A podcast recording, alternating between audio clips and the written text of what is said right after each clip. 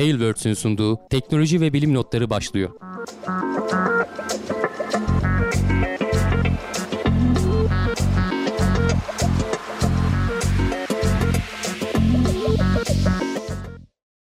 Teknoloji ve bilim notlarına hoş geldiniz. Ben Hamdi Kellecioğlu. Karşımda Volkan Ekmen'le beraber her hafta olduğu gibi teknoloji dünyasından gözümüze takılan haberlerle karşınızdayız. Nasılsın Volkan?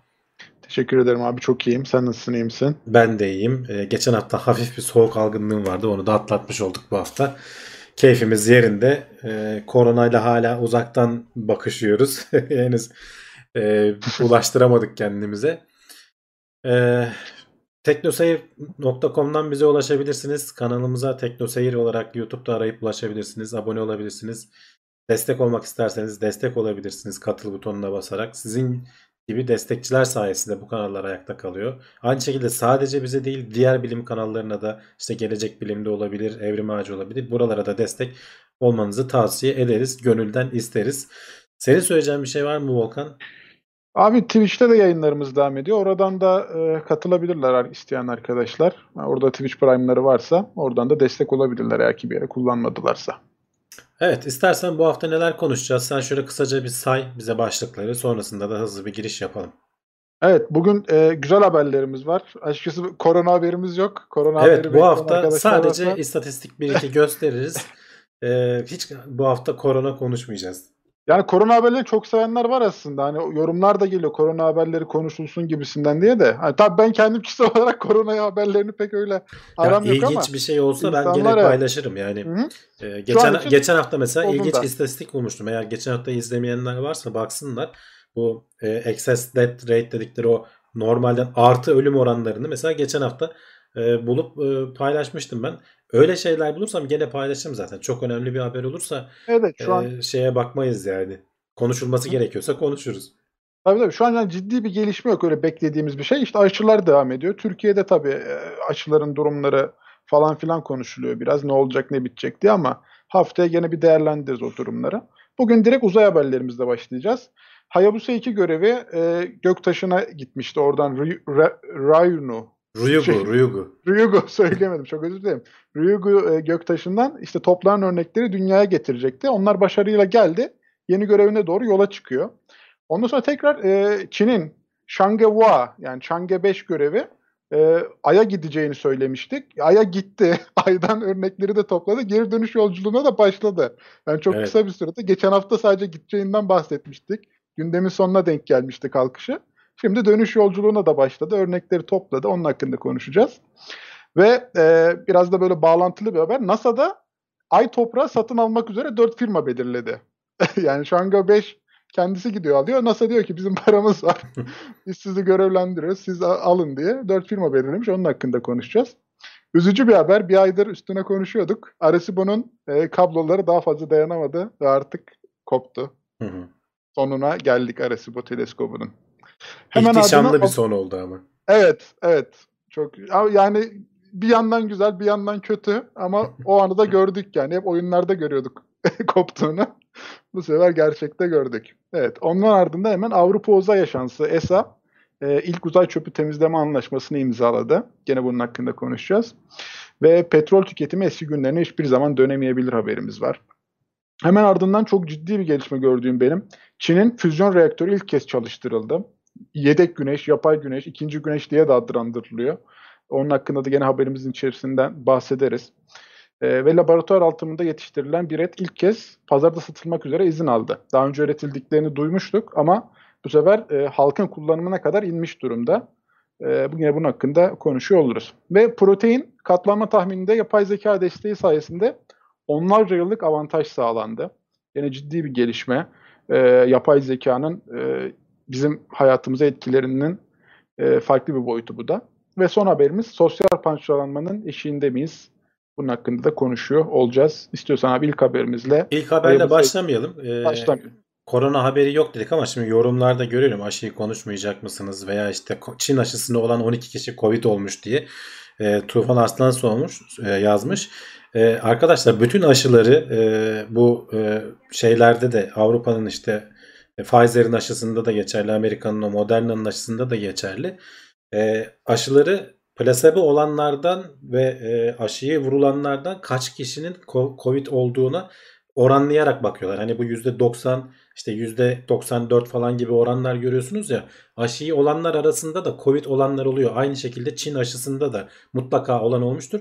Çünkü herkesin vücudu aşıyı e, doğrudan alıp e, bağışıklık tepkisi geliştiremeyebiliyor. Ama aşıyı hiç olmayanların korona olma ihtimali çok çok daha fazla. İşte o %90 koruma sağlıyor dedikleri bu iki rakamı birbirine bölüyorlar. Bir grubu ortadan ikiye ayırıyorlar öyle düşünün. Hani 10 bin kişiye aşı yapıyorlar 10 bin kişiye yapmıyorlar. E, placebo ilaç veriyorlar. Sonra belli bir süre bekliyorlar. Bunların arasından kaç kişi e, koronaya yakalandı diye. Genelde de zaten o %90 dediğimiz e, aşı olmayan placebo tarafındakilerin sayıları yüzlere ulaşırken aşı olanlar onlarda 15'lerde falan kalıyor. Hatta sadece koronaya yakalanması yetmiyor. Yakalansa bile ne kadar hafif geçirdiği de önemli. Biz geçmiş bölümlerde bunları konuştuk. Yani aşı oldum ben e, öyle güle oynaya sokağa çıkacağım maskemi bırakacağım falan gibi düşünmeyin. Yakalanmamak için biz gene önlemlerimizi falan alacağız muhtemelen. Hani o maske falan gibi şeyler bir süre daha devam edecek. En azından sürü bağışıklığı sağlanıp da toplumun büyük bir kesimini aşılayana kadar. Dolayısıyla hani böyle e, haberlerde bir yerde gördüyseniz işte Çin aşısı oldu ama 12 kişi gene de Covid oldu. Yani bu oluyor. Bu diğerlerinde de var. Aşının çalışma mekanizması böyle. Vücudun antikor oluşturmayabiliyor. E, binlerce farklı kişi, binlerce farklı vücut.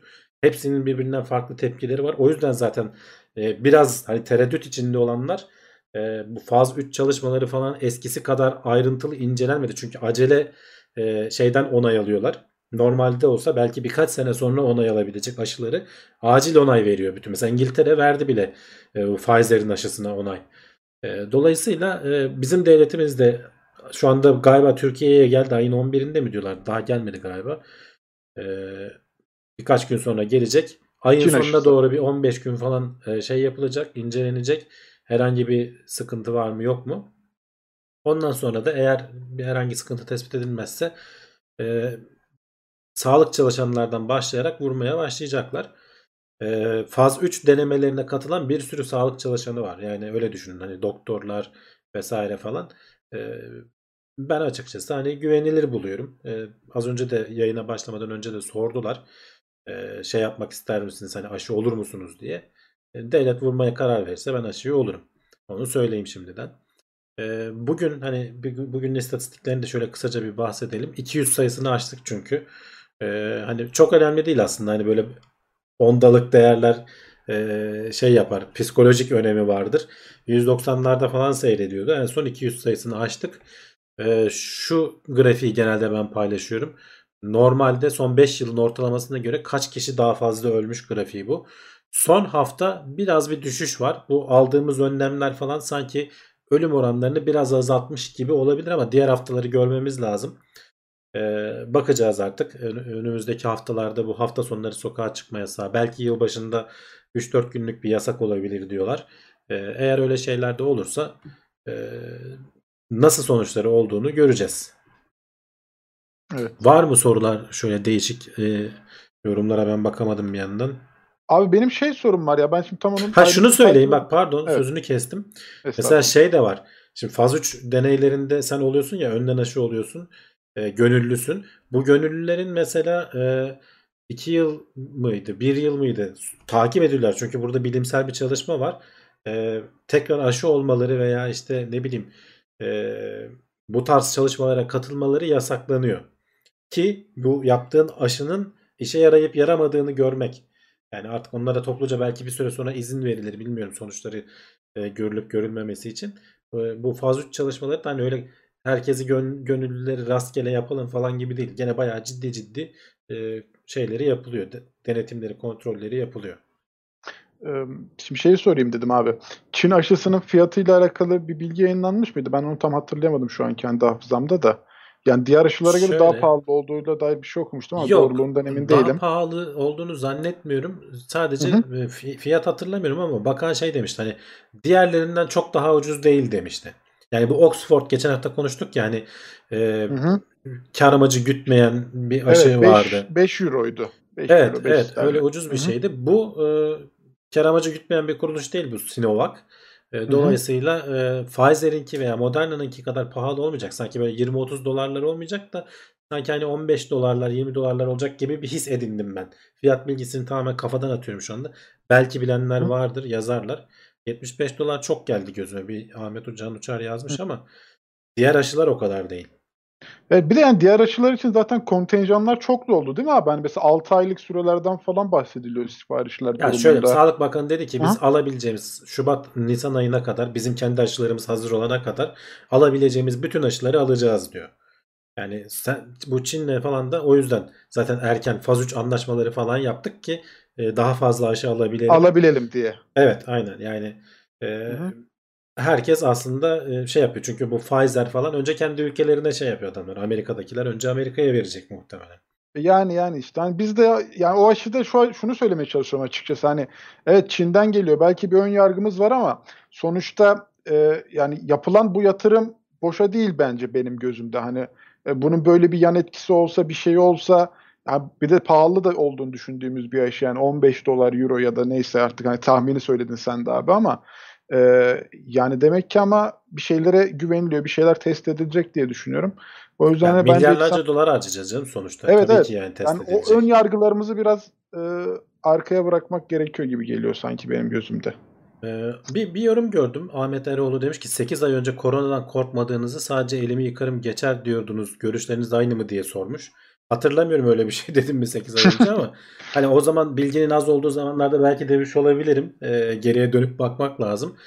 Ee, ya gene korkmuyorum açıkçası. Yani sonuçta işe gidiyoruz yani çağırdıkları zaman. Mümkün mertebe e, ellerimi yıkıyorum. Maskemi takıyorum. E, yoluma devam ediyorum açıkçası. Hani pek çok insan gibi. Yani öyle Evet. eve kapanma e, şeyi yok. Mümkünse çıkmıyorum tabii dışarı. Evden çalışma izni olduğu zaman evden çalışıyorum.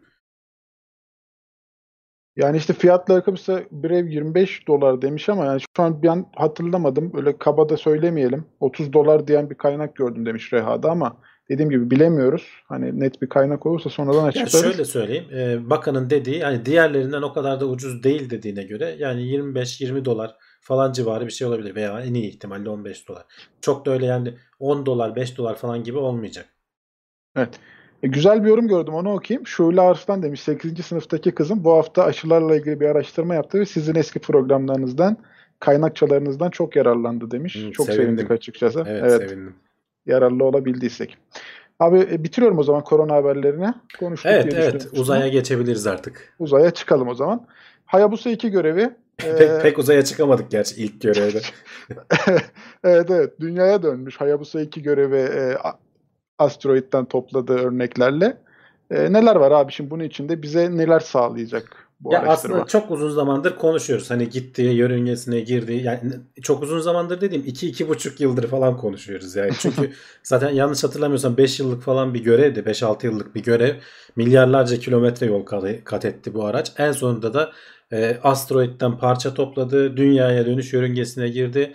E, dünyaya da başarılı bir şekilde hatta şurada bakın e, biraz gece vakti girdiği için biraz böyle kayan bir yıldız gördük aslında onun e, görüntüsünü paylaşayım. Bayağı böyle arkasından uzun bir şey bırakarak e, iz bırakarak atmosfere girdiğini takip edebildik. Sonra e, bir süre sonra işte paraşütler açıldı. Yeterince yavaşladıktan sonra paraşütünü açıyor e, ve etrafa sinyal yaymaya başlıyor. İşte o canlı yayında takip edenler varsa görmüşlerdir.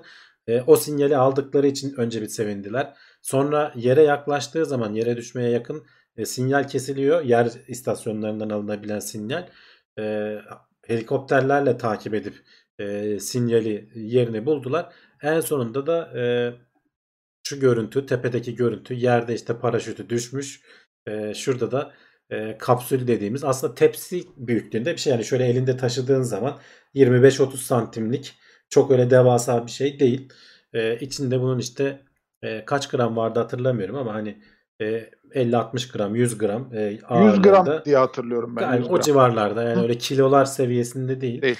Birazdan konuşacağız. Çin'in kilolar seviyesinde görevi var aydan getirdi ama bu Evet. öyle değil. Bu göktaşından aldığı e, parça miktarı gene geçmişe göre çok daha yüksek tabii. Böyle geçmiş seferlerde böyle 1 gramı bile bulamamışlardı. Hayabusa birinci görevinde. Orada toplamada bir sorun olmuştu. Ama bu sefer son derece düzgün çalıştı görev. E, 6 yıllık bir görev başarıyla her aşamasını e, Japon Uzay Ajansı yerine getirdi. Şimdi bu kapsülü de toparladılar çölün ortasından Avustralya'ya indi. E, tam da planladıkları gibi istedikleri lokasyona indirmeyi başardılar. E, sonrasında artık bundan sonra bilim başlayacak. Bunu laboratuvar ortamında oturup ayrıntılı bir şekilde inceleyecekler. Bununla ilgili haberler çıktıkça gene paylaşırız biz. Evet. İçindeki örneği ama sadece Japonya değil abi. Anladığım kadarıyla diğer e, bu işlerle ilgilenen ülkelerle de paylaşıp e, hani daha hızlı, daha farklı sonuçlar elde etmek için de böyle bir plan varmış. Birazını da e, saklayıp bilim daha çok geliştiği zaman ileride e, Evet, bakılması genelde için o mantıkta şey yapıyorlar. Ee, mesela aydan alınan örneklerin falan da bazıları böyle e, özel korumalı konteynerlerde saklanıyordu. En son işte 40 yıl önce falan toprak parçaları getirebilmişiz oradan. Düşün yani aradan bir 10 yıl geçince e, teknoloji daha iyi gelişiyor. Bir 10 yıl daha geçse 20 yıl geçse çok daha iyi yöntemlerle araştırabiliyorsun. Ama artık tabii e, işte buraya gidip gelmeler falan artmaya başladı. Göktaşlarına bile yani şimdi e, bu e, Hayabusa 2 görevi geldi ama şu an devam etmekte olan e, Rosetta görevi var. Rosetta mıydı? Yok. Hı. Neydi? E, Osiris Rex. Rosetta Avrupalıların göreviydi. E, o da tamamlandı. Osiris Rex görevi var Amerikalıların. Oradan da parça toplandı. O da dünyaya dönüş yolculuğuna çıktı. Önümüzdeki yıl bu zamanlarda onu da konuşuyor olacağız. E, belki tekrar tekrar yeni görevler olacak. Yeni göktaşları. Şimdi buradan biraz edindiğimiz bilgilerle e, yeni görevlerin çünkü sonuçta bir sürü maliyeti var bunların. Oralara kapı açılacak. Bakalım hani takip ediyor olacağız biz de. Kısa Evet. sürmüyor dediğim gibi en az e, 4 yıl 5 yıl sürdüğü için bize zaten daha çok konuşacak malzeme çıkar. Aynen Hayabusa 2 şimdi yeni görevine doğru yola çıktı ama oradan bir örnek almayacak. Ee, çünkü artık şeyi de kalmamış dönecek kadar da Evet. Yok zaten üzerinde örnek alacak e, Örnek alacak ekipman da mekanizma yok. da Evet, kalmadı, mekanizma da kalmadı. Sadece hani ulan şey e, benzin arttı ne yapalım? E, buradan gitmişken işte Sür devam. Evet sür ya aynen öyle. Kaptan yol boş kaptıralım şeklinde. Olmaz devam et yani. e, şeye varacaklar. Yani gene bir göktaşının yakınlarından fotoğraf çekerek falan çekip devam edecekler. E, yapabildikleri kadar yani aslında e, yağını çıkarıyorlar yani asıl görev tamamlandı ne yapabiliriz şeklinde bakıyorlar. Evet, kendi etrafını 10 dakikada şey yörüngesini 10 dakikada tamamlayan bir gök taşına gitmiş. Yani bir turunu 10 dakikada tamamlayan bir gök taşına gitmiş. Oradan fotoğrafları alacakmış. Ee, bakacağız onun da ayrıntısına. Şimdi Shanga 5 ee, Ay'a başarıyla iniş yaptı abi. Geçen hafta tam biz sonuna denk gelmiştik. Oradan örnekleri topladı ve geri dönüş yolculuğuna başladı. Evet, biz daha şey yapamadan e, doğru düzgün haberlerini Haber yapamadan yapamadan. geçen hafta hani mesela Rosetta'yı uzun uzun konuştuk ama yani bu Çenge 5 görevini e, daha doğru düzgün konuşamadık. Adamlar fırlattı haberini yaptık. E, sonra yörüngeye yani girmiş işte yerden parça toplamış inişini gösteriyorum. Şu anda ekranda bir yandan görüntülerini de veriyorum. E, iki günde yerden yaklaşık 2 kiloluk toprak topladı. Yerin 2 metrelik altına kadar kazarak. Ee, sonra tekrar yörüngeye çıktı. Yörüngede başka bir e, uzay aracıyla kenetlendi. Ki bu ilk defa ay yörüngesinde robotik bir kenetlenme gerçekleştirilmiş oldu. Ee, hani Çinlilerin yaptığı ilklerden biri e, diyebiliriz. Şu anda ekranda e, gördüğümüz kısımda parça topluyor. Bu parçalar işte özel bir konteynere aktarılıyor. Sonra fırlatma modülüyle e, yüzeyden ayrılıp e, uydudaki orada da şu kenetlenme şeyi de ilginç. Videosu da ilginç. Onu da göstereyim. Ee, böyle mikrodalgalarla iki e, uzay aracı birbirini bulup e, otomatik bir şekilde takip ediyorlar birbirlerini ve gitgide onun görüntüsünü de koymuşlar. Şurada bak kamera görüntüleri var. Şuradaydı sanırım. Şurada gitgide yaklaşıyor. E, kamerayı da çekmişler. En sonunda e, kenetlenme tamamlanıyor. Yerden yuk- yukarı e, yörüngeye fırlayan araç kendi üzerinde bulunan konteyneri şu anda onun ekranda da onu gösteriyoruz. Ana araca aktarıyor. Bu dünyaya dönecek olan araç. E, bu konteyner onun içinde güvenli bir şekilde muhafaza edilip yaklaşık e, 10 günlük falan bir yolculuk olacak sanırım. Yani bu ayın ortalarında 15 Aralık'ta falan dünyaya inmesi planlanıyor. Bu da Çin'in kuzey taraflarına doğru Moğolistan çölü diyorlar. E, oralara bir yere düşecekmiş. E, önümüzdeki haftalarda e, belki önümüzdeki hafta yetişmez de bir sonraki hafta e, onu konuşuyor oluruz. Eğer başarılı olursa ama şu ana kadar hani e, tertemiz gitti görev. Yani hiçbir sıkıntı çıkmadı. E, yani biraz geçen hafta söylemiştik. Çinliler reklamlarını iyi yapamıyorlar. E, Evet. Yeterince bilgi paylaşmıyor. İşte az önce gördüğüm bir iki videoyu zar zor bulabiliyoruz. E, bu eğer hani SpaceX olsaydı ya da işte NASA olsaydı çok çok daha ayrıntılı haberler falan alıyor Şu an bütün dünyanın haberi vardı yani. Evet. Yani Gidiyoruz diye. adamlar yapıyorlar. Yani e, ya şey söyleyebiliriz. Hani Rusları geçtiler artık. Yani Amerika'nın seviyesinde e, uzay çalışmalarını yürütüyorlar. Yani Ruslar da çok önemli şeyler başardı zamanında. Hala çok önemli bir e, ne denir ekol uzay çalışmaları konusunda ama Çinliler e, ben birkaç yıl önce söylüyordum hani gümbür gümbür geliyor diye artık baya baya ayak sesleri e, ve yaptıkları görülebiliyor. Yani 2022 yılında e, dünyanın yörüngesinde kendilerine ait uzay istasyonları olacak. Aynı şekilde ayın e, yüzeyine astronot indirme, taykonot diyor onlar. e, indirme Evet. planları var ve işte gördüğün gibi hani e, daha şey aşamasında değil. Hani onları küçümsemek adına söylemiyorum. Hintliler de denedi. indiremediler. İsrailliler de denedi. indiremediler. Bak Çinliler patır kütür indiriyor. Oradan kaldırıyor. Dünyaya getiriyor falan. Yani e, adamlar şeyler. iyiler yani bu konuda. Evet, kesinlikle yani gelişme var. lazım. Hı hı. İnşallah 2022'deki hedefleri de başarıyla gerçekleşir. Yani uzayda bir uzay istasyonu daha görmek güzel olabilir. Hem de e, şey ömrünü doldururken e, Space Evet, Station. evet. İşte orada şey oluyor. Yani biraz uluslararası çalışmaya daha açık olsalar e, hem kendi ad- adlarına maliyetleri düşürürler. e, Hem de bizim için işte belki ileride Türkiye için de hani kendi astronotumuzu göndermek vesaire falan anlamında bir faydası olur. Evet.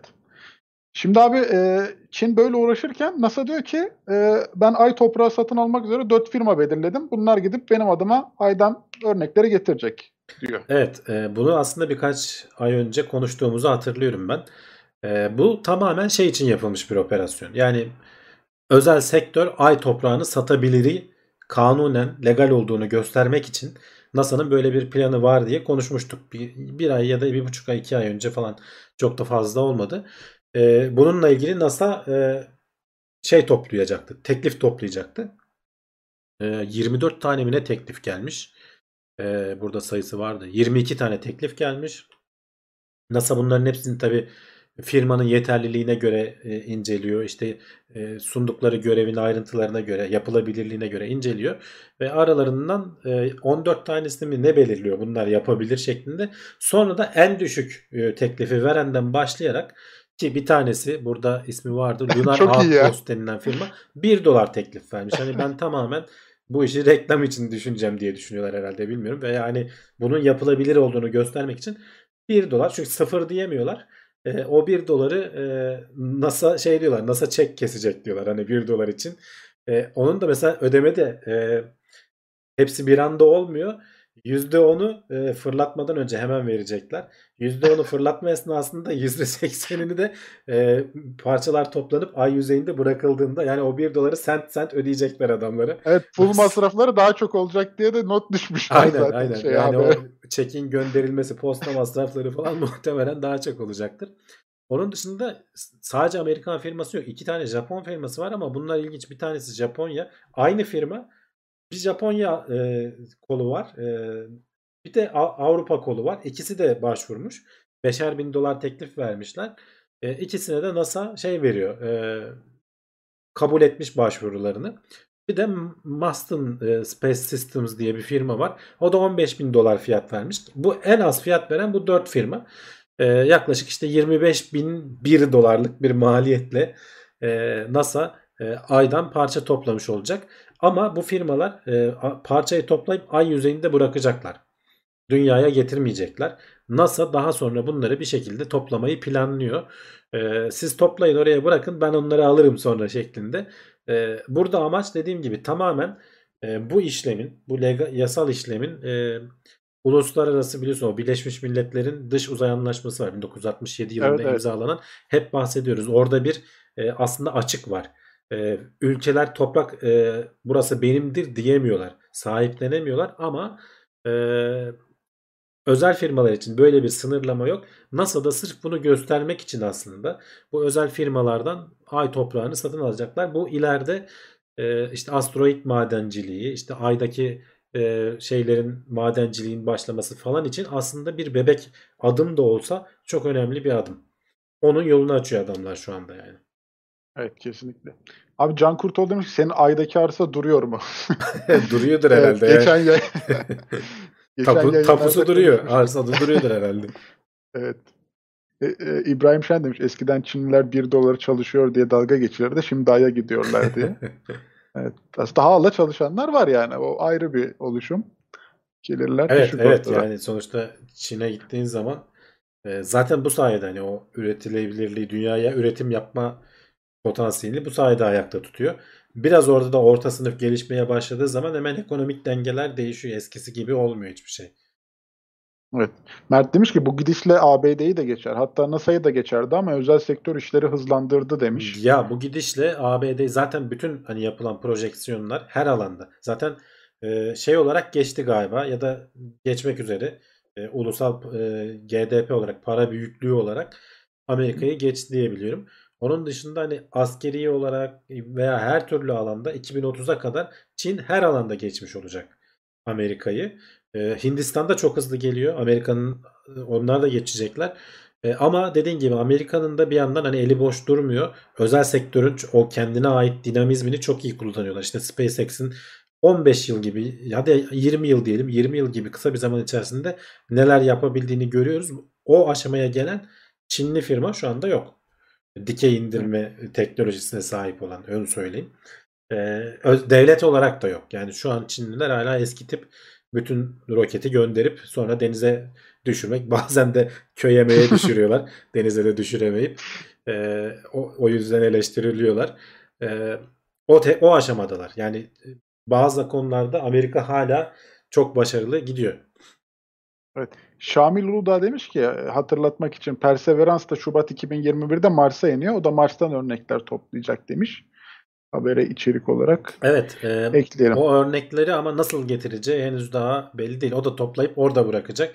Sonra NASA'nın başka bir görevi e, o örnekleri gidip alma falan gibi planları hala yapılıyor.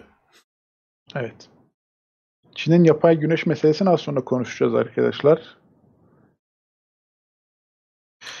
Evet. Ee, hemen şöyle kısa bir ara da vermek babında bir izleyici sayımıza bakıyorum. 324 kişi. Beğeni sayımız 156'da kalmış. Arkadaşlar orada beğen tuşuna basabilirsek çok seviniriz. İçeriğimizi beğeniyorsanız paylaşabilirsiniz. Bu da bize katkı sağlıyor. teknoseyir.com adıyla her yerde varız. Sitemize de gelebilirsiniz deyip hatırlatma yapıp sıradaki haberimize de Ya şeyi hedeflemek lazım. İzleyiciler arasında sen geçmeden onu söyleyeyim. Hani Evet. yorumlarda görüyorum biz ne aşamadayız, biz neresindeyiz bu işin diye. Ya bizim evet. e, yani sonuçta bu iş paraya bakıyor.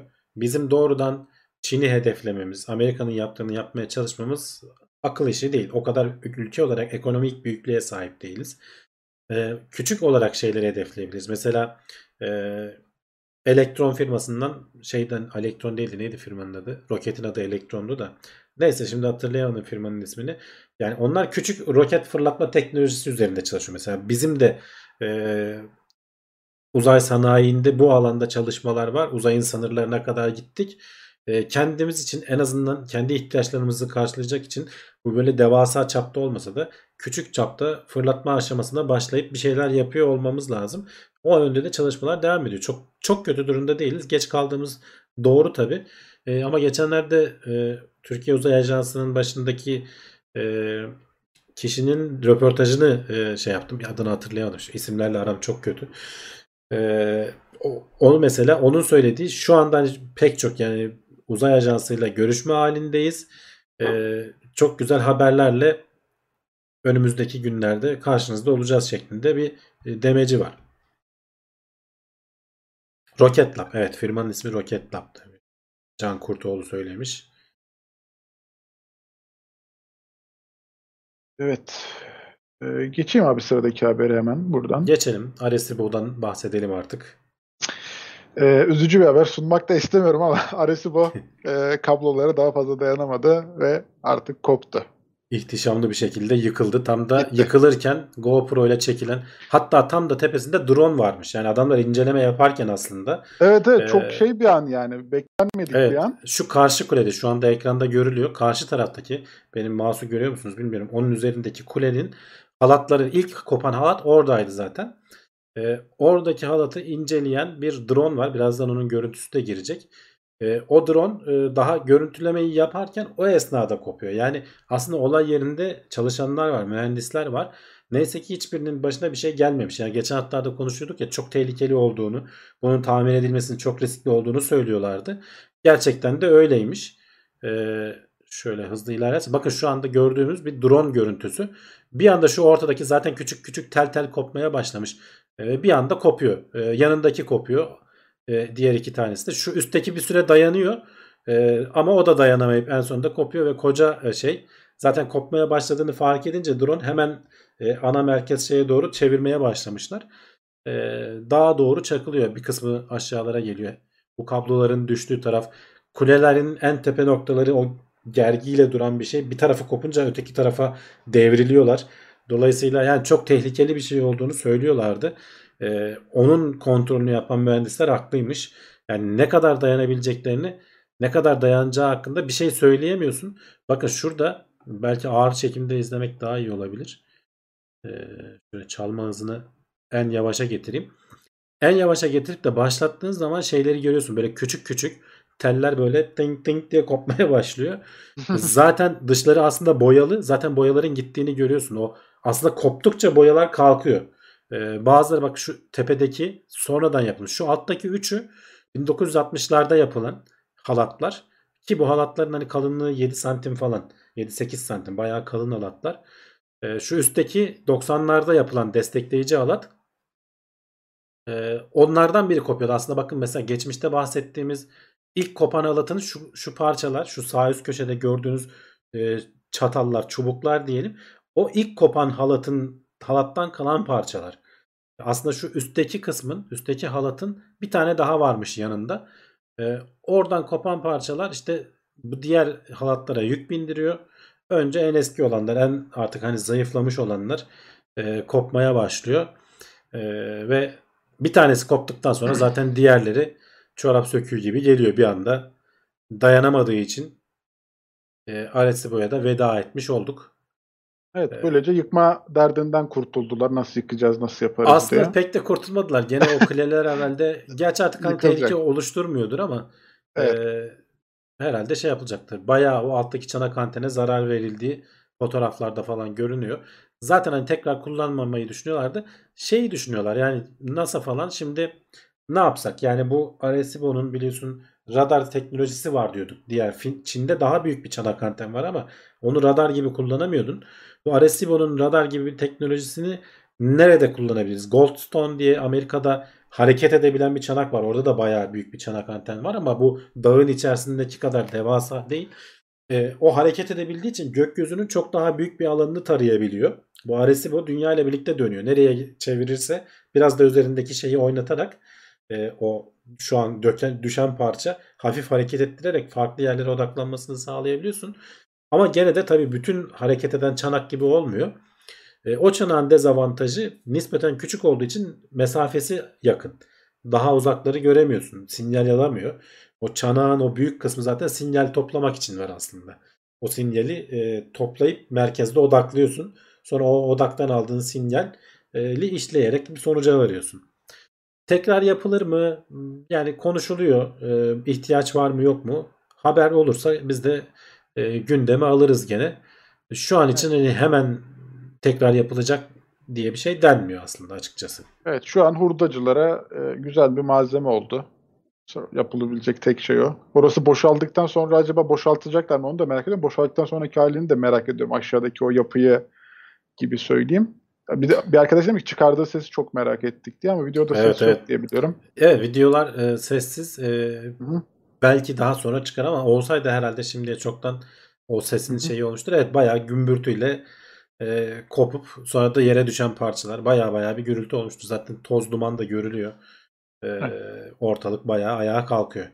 Enver demiş ki birkaç tane fazladan halat eklemeyi akıl edememişler mi ya da arada değiştirmeyi. Zaten arada eklemişler. Değil mi abi? Yani güçlendirme gerektiği zaman yapılmış. eklemişler. O 90'lı yıllarda geçen hafta konuştuk. Hı hı. O ortadaki çöken kısmın üzerine yeni bir parça ekliyorlar ve o parça böyle 300-400 ton daha ağırlık ekliyor. Onu ağırlığa dayansın diye her bir kuleye ikişer tane daha halat ekliyorlar. Ama işte beklenmedik bir şekilde kopunca halatlardan biri diğerlerine yük biniyor ve e, onların dayanıcının ne kadar dayanabileceğinden emin olamıyorlar. Aslında halat ekleme akıllarında hatta e, o e, kopan halatın şeyi olmadan önce e, ne denir hazırlayıp bir halat getiriyorlardı olay yerine. Ama yaptıkları hani mühendislik çalışmaları diğer halatların ne kadar dayanacağına güvenemiyorlar ve şey bu halatları takabilmen için o ortadaki kısma birilerini çıkarman gerekiyor. Ee, bu güvenli O da çok olmadığı için tehlikeli. çok tehlikeli. Evet yani her an hı. kopabilir işte. Daha biz konuştuk. iki hafta olmadı. Koptu şu anda çalışmalar esnasında. Ki işte bir yandan inceliyorlarmış adamlar. Neyse kimse can kaybı olmamış ama orada daha çok e, işçi olsaydı, şey olsaydı, e, eleman olsaydı, mühendis olsaydı e, insanlar hayatını kaybedebilirlerdi. Firmalar o yüzden bir şey yapamadılar. Evet, bir de arkasında ciddi bir finansman kaynağı yok yani. Kendi kendine o araştırmalardan ve üniversitenin fonlamalarıyla ge- geçirmeye Evet yani biraz Yani çok böyle hani Hı. İlk zamanlarındaki gibi değil artık revaçta değil artık. Evet, Evet. revaçta değil. Kaynakları falan biraz kısılmış. Hı. Ee, Amerika'nın ulusal uzay e, uzay diyorum e, bilim e, vakfı gibi bir şey var. O fonluyormuş. O da biraz kaynakları azaltmış son zamanlarda. Belki de işte yeterince bakım yapılmadı falan filan deniyor. O yüzden e, o kopma olayı yaşanmadan önce aslında bir şeyler yapılabilseydi belki kurtarılabilirdi. Ee, ama evet yani sonuçta artık olan oldu zaten. Bunu artık konuşmanın pek de bir anlamı yok. Ee, bakacağız bundan Evet. sonra o büyüklükte bir şeyler yapılır mı? Zaten var dediğim gibi Çin'de ama ihtiyaç olur mu Amerika taraflarında falan bakılacak. Evet. Ahmet Taşdemir demiş 60 yıllık metal yorgunluğu diye. Evet, yani her şeyin etkisi var sonuçta burada. Maliyeti ne kadar ya da zararı demiş Kadir Can Akbulut.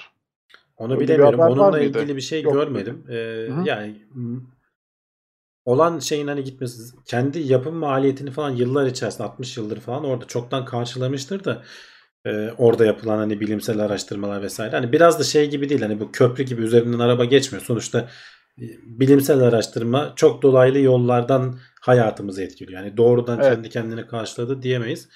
E, ama sonuçta çöktüğü için ne kadar mal oldu bilmiyorum açıkçası ya o zaman. E, Bir de bilim uğruna giden para çok problem değil yani bence. Hep uzayda kaç tane Evet, roket evet. yakıyoruz Ama yani işte yani- bırakıp geliyoruz. Bir yandan da şey var. Belki hani dünya üzerinde bununla uğraşmaktansa belki uzaya artık böyle bir e, radyo teleskop. Hatta hatırlarsan bu ayın öteki tarafını, ayın içindeki bir kratere kuralım falan gibi böyle çok daha e, dünyadaki radyo frekanslarından etkilenmeyecek e, ayın öteki tarafı, bize bakan tarafı değil, öteki tarafına kraterin içerisine burada da gene böyle dağların arasına yapılmış. O tarz bir şey yapabilirsek artık bundan sonraki asıl o tadından yenmez e, bir şey olur. Tabii ki çok daha zor hani bu e, Arecibo gibi olmaz oradaki şey. Şey olmasın o Star Wars'ta yıldız patlatan şey adını da unuttum şimdi. Ha Death Star gibi bir şey olabilir. Evet. Ona O- benzemesin. O, sonra. gör- o görünümü andırıyor. Evet, evet biraz daha büyük olursa öyle bir şey olabilir yani. Evet, Tolga Yurtcan Doğu Anadolu gözlemini takip ediyor musunuz diye sormuş. Ediyoruz. Yani benim görebildiğim kadarıyla henüz daha e, yapım aşaması devam ediyor. İlk ışığı aldılar galiba. Biz bunun haberini yapmıştık bu birkaç ay önce. E, ama e, ya da alacağız diyorlardı. Bilmiyorum şeylerde görmedim. Hiç haber ajanslarına düştüğünü görmedim. E, ama takip ediyoruz. Orayla ilgili önemli bir haber çıkarsa gündemde konuşuruz. Evet. Türkiye'nin en önemli gözlem evi olacak e, hayata geçtiğinde. Aynen öyle. Şimdi sıradaki haberimize geçelim hemen. Gene Avrupa Uzay Ajansı ESA ilk uzay çöpü temizleme anlaşmasını imzalamış. Hem de şirketin adı Temiz Uzay. Evet, e, çok da güzel bir isim var. Clean Evet. Space ya da işte temiz uzay diyebiliriz Türkçeleştirirsek. E, Bununla ilgili hani bu bayağı bildiğin resmi anlaşma. Yani 86 milyon euro karşılığında işte dolara çevirsen 104 milyon dolar ediyormuş. E, uzaydaki bir çöpü e, gene ESA'nın fırlattığı bir şeyin ikinci kademesi yaklaşık işte 120 kilo muydu neydi burada ağırlığı vardı. E, onu gidip e, temizlemek adına böyle bir görev e, üstlenecek.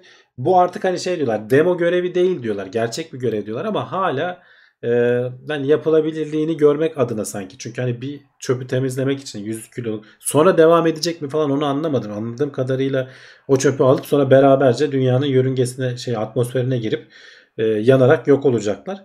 E, ama bunun hani yapılması için hala daha bu e, şey anlaşma imzalandı da e, üretimi vesairesi falan hani böyle önümüzdeki birkaç yıl e, içerisinde şurada tarih vardı onu bulabilirsem aklımda kal 2025'te diyor. Yani 2025'te e, fırlatılacak falan. E, daha bunu görevi konuşuruz biz. E, ama iyi bir şey. Bir yandan e, uzaya attığımız çöpleri temizleyecek bir görevin. E, ama böyle tek tek olacak gibi bir şey değil. Bayağı aslında böyle bunun uzayda kalıp sürekli çalışacak bir şey haline gelmesi lazım. Evet böyle çok pahalıya denk gelecek yoksa yani. Ben Ya de şöyle, o konuya e, biraz şey yaptım. 600 kilometre, 800 kilometre falandaymış bu çöp. Oralarda geziniyormuş yörüngesi. Ee, bir tarafı 600, bir tarafı 800 işte en alçak noktası 600, en yüksek noktası 800 küsür civarında.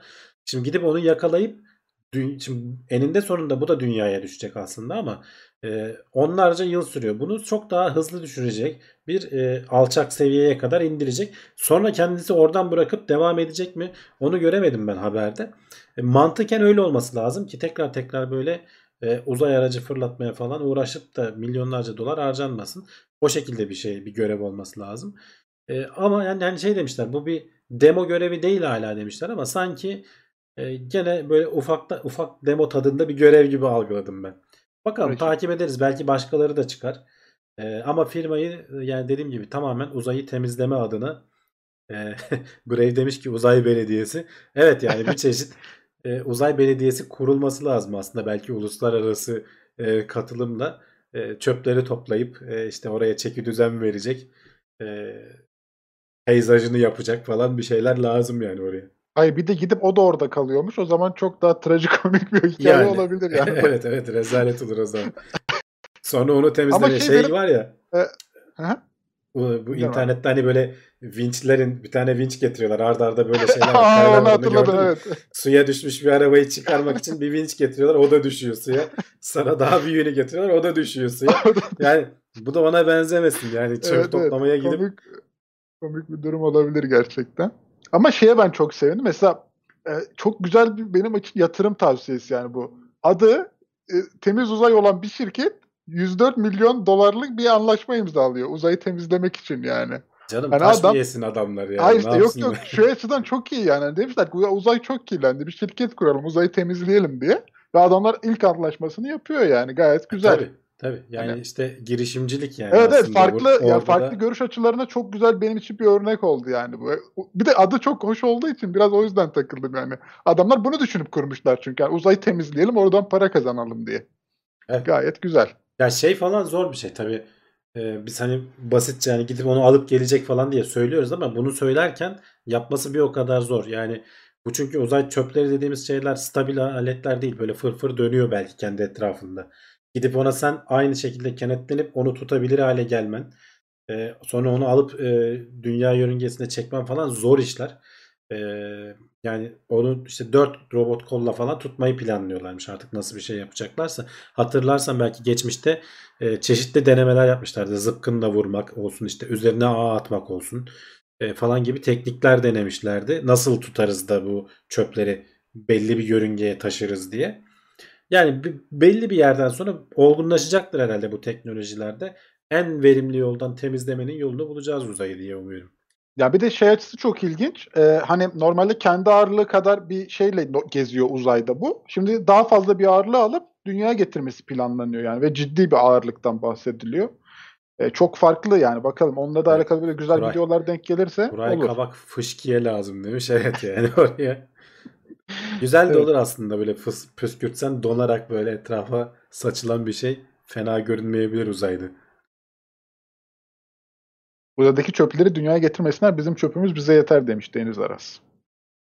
Evet ama işte dünyaya gelirken yanarak atmosferde kayboluyor. En azından kaybolmayan kısmı da okyanusa düşüyor diyelim.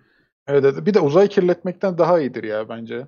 E Daha iyi işte Uzay- eğer öne alınmazsa hep konuşuyoruz. e, uzaya çıkamaz hale getirebiliriz kendi kendimizi.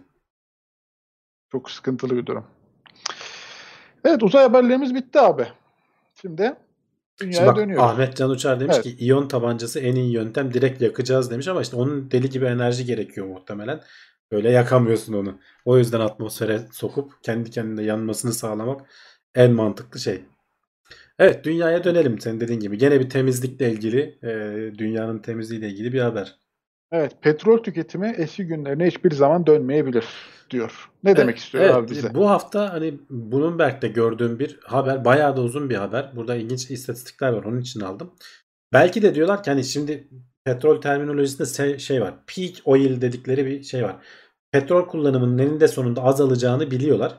Ee, ama en tepe noktasına ne zaman ulaşıp ondan sonra inmeye başlar bunun yılını kestirmeye çalışıyorlar. Buradaki haberde de söylediği şu. Belki de peak oil 2019'du. Bir daha hiçbir zaman bu seviyelere ulaşamayacağız. Şu anda çünkü 2020 yılında biliyorsun petrol fiyatlarının deli gibi düşmesinin sebebi de e, kullanımının azalmış olması. Yani her şey durmuş durumda. Hava yolları vesaire falan. Bak şöyle e, BP'nin yaptığı bir e, şey var. Grafik var.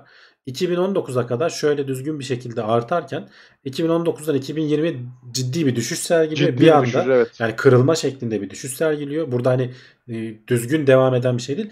Ondan sonrasını şey yapıyorlar. E, nasıl e, düşüş sergiledikten sonra hafif hafif artmaya devam ediyor ama e, nasıl devam edecek? Buradan böyle en, en iyi ihtimal hani işler normal giderse böyle olur diyor. Bak farkındaysan hani en tepelere ulaşmıyor artık. En tepe burada kaldı 2019'da. İşler kötü giderse e, dünya hiçbir zaman hani koronadan sonra eskisi gibi olmayacak diyoruz. Çünkü pek çok ben yazı okuyorum. Şey diyorlar artık toplantılar falan iş dünyası şeye alıştı. E, bu Zoom üzerinden toplantı yapmak falan. Eskiden bir garip geliyordu. Alışılmadık geliyordu. İş dünyası mesela uçağa atlayıp bir yere gitmek yerine belki açacaklar Zoom'u. 10 dakika 15 dakika konuşacaklar. Belki çok ciddi bir şey olsa gene uçağa, uçakla gitme falan olur ama artık e, o emin ol eskisi 100, 100 birimse emin ol yarı yarıya azalacaktır. E, bu şekilde e, tahminlerde bulunuyorlar. İşlerin kötü gitmesi durumunda direkt zaten kullanım 2020'lerden sonra azalıyor. Bunu destekleyecek başka süreçler de var. Bu e, BP'nin e, hani işi petrol olan firmanın British Petroleum yani onu düşün. İşi petrol olan firmanın e, tahminleri hani kendilerini şişirmek için daha iyi şeyler söylemeleri lazım aslında ama adamlar ciddi tahminlerde bulunmuşlar. Başka firmaların başka tahminleri de var tabi onları da burada paylaşmış. E, şu mesela Rystad'ın e, tahmini işte ciddi bir düşüşten sonra 2028'lerde peak olacak diyor. Tekrar bir artış göreceğiz. Ondan sonra tekrar ama ciddi şey düşecek diyor. Yani herkesin karar verdiği şey şu. Eskiden 2040'larda 2035'lerde olacaksa tepe noktası bu çok daha öne çekildi. Ve Evet. insanların tahminleri farklı farklı firmalar. OPEC'in tahmini 2040'larda olacağı. e, işte Bloomberg'in gene tahmini 2035'lerde olacağı. Peki bunları destekleyen şeyler ne? Ee, burada gene şeyi göstermişler. Ee, Covid-19'un e, benzin tüketimine e, olan etkisi 2025'te %3.4, 2050'lerde %4.5. Bu önlem alındığında diyor. Önlem alınmasaydı diyor eğer önlem almasaydık artık ne önlemi alıyorlar onu e, bilmiyorum e, firmalar. E, %11'lere kadar çıkabilirdi diyor bu e, petrol tüketimine etkisi. En önemli etkenlerden biri elektrikli araçlar ciddi bir e, yol kat etti. Bak burada firmaların satışları görülüyor solda. Sağ tarafta da sadece elektrikli araçların satışları. Firma satışlarında Tesla'yı görüyorsun en altta. Artıyla geçen 2020 yıl bütün firma arabaların araba firmalarının satışları önceki yıla göre eksi de. Sadece Tesla'nın artıda. Hani Tesla az üretiyordu, az satıyordu diyelim. E, ama artıda. Zaten e, birazdan onunla ilgili ilginç istatistikler de var. Elektrikli araçlar ama bunu ayırdığın zaman diğer firmaların da elektrikli araçları var. Elektrikli araçlar her zaman artıda. Çoğu firma için diyelim her zaman değil de Toyota'da falan düşmüş ama mesela General Motors'da işte BMW'de falan bu satışlar e, petrollü içten yanmalı motorlu araçlarda düşerken elektrikli araçlarda artış başlamış. E, gidişat da bu yönde. E, zaten içten yanmalı motorların e, şeyini gösteriyorlar. Ne kadar olacağıyla ilgili de tahminler var. Bakın gene 2019'larda 2020'de ciddi bir düşüş var. Ondan sonra gene bir türlü biraz artıyor. 2025'lere 30'lar diyebiliriz belki şuraya. Ee, ondan sonra ama ciddi bir şekilde düşüyor. Hibrit araçlar da o kadar şey yapamıyor. Genelde planlanan ve görülen istatistiklerde tam elektrikli araçlar olacak. Hibritler de o kadar e, var olmayacak gibi görünüyor. Bunu destekleyen pil teknolojisi falan e, bu geçenlerde konuşmuştuk. Tesla'nın bateri değinde konuşulmuştu. E, pil maliyetlerinin falan e, ciddi miktarda azaltılması. Bak onunla ilgili de şurada bir istatistik var. E, bu. E, eşik değer e, kilowatt saat başına 100 dolar. Lık değerin altına indiğin zaman sen şeye yakalıyorsun. E, ne? İçten yanmalı motorların verimliliğini yakaladığını söylüyorlar. Tesla şu anda e, 2016'larda bu seviyelerdeyken bak tepelerdeymiş. Şu anda e, 2020'lerde neredeyse yakalamış durumda. E, bu endüstri ortalaması bu arada şu. Tesla Battery'deydi açıkladığı şuydu. %56'lık düşüş planlıyoruz 2023 yılında. 58 dolara denk geliyor. Bak ortalamanın da altında görülüyor. Ki diğer e, endüstrinin diğer firmaları da bunu yakalayacak gibi görünüyor zaten. Hani 2023'te olmasa da 2030'larda en azından e, Tesla'nın hani ve Elon Musk'ın öngörüleri biraz şeydir aşırıdır genelde biraz gecikir o planlanandan hep ileriye doğru sarkar. SpaceX'te falan da böyle oldu ama genel olarak hani endüstrinin beklentisi de e, 2030'lara doğru bu 60 dolar seviyelerine kadar inmesi ki 100 dolar dediğim gibi eşiğin altına inmesi zaten bu işin hızlandırılacağı anlamına geliyor.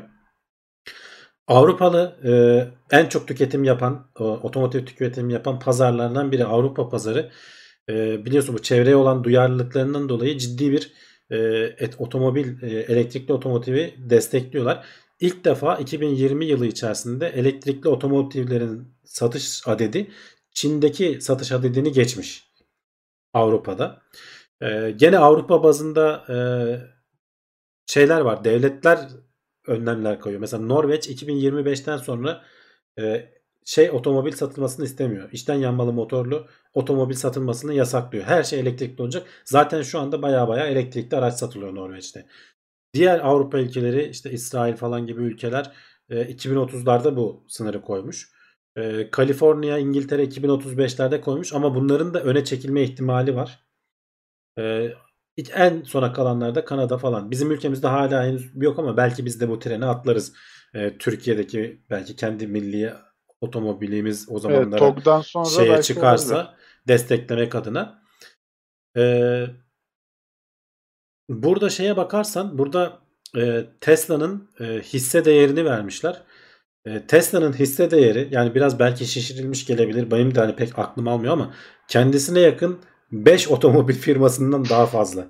Yani bunlar devasa firmalar. Hani işte Toyota'dan bahsediyoruz. Ne bileyim General Motors'dan bahsediyoruz. Yani bunların işte ilk 5 hangisi ise Tesla'dan sonra gelen. Çünkü otomobil artık e, bizim TOG'un da yöneticisi hep söylüyor. Eski tip kafayla düşünmemek lazım. Otomobil otomobil olmaktan çıkıyor. Biraz böyle e, cep telefonu gibi her şeyin merkezi haline gelen pek çok teknolojiyi birleştiren e, bir şey haline geleceği varsayılıyor. O yüzden yatırımcılar şu anda deli gibi yatırım yapıyorlar. Ki Tesla'da satışlarını sürekli arttırıyor zaten. E, evet. Bakalım abi şöyle bir hemen şeylerden söyleyelim biraz. Ben birkaç istatistik daha var. Sen yorumlara tamam. bak. Ben onları daha tamam abi, sö- söylemeye devam edeyim. Ee, şeyi söylüyorlar gene otomobil otomotiv firmalarının e, pardon bu e, hem bu olayların hepsi Covid ve bu otomotiv firmaların dünyasında değişimlerin hepsi ne kadarlık bir götürdü e, şeyden diyorlar.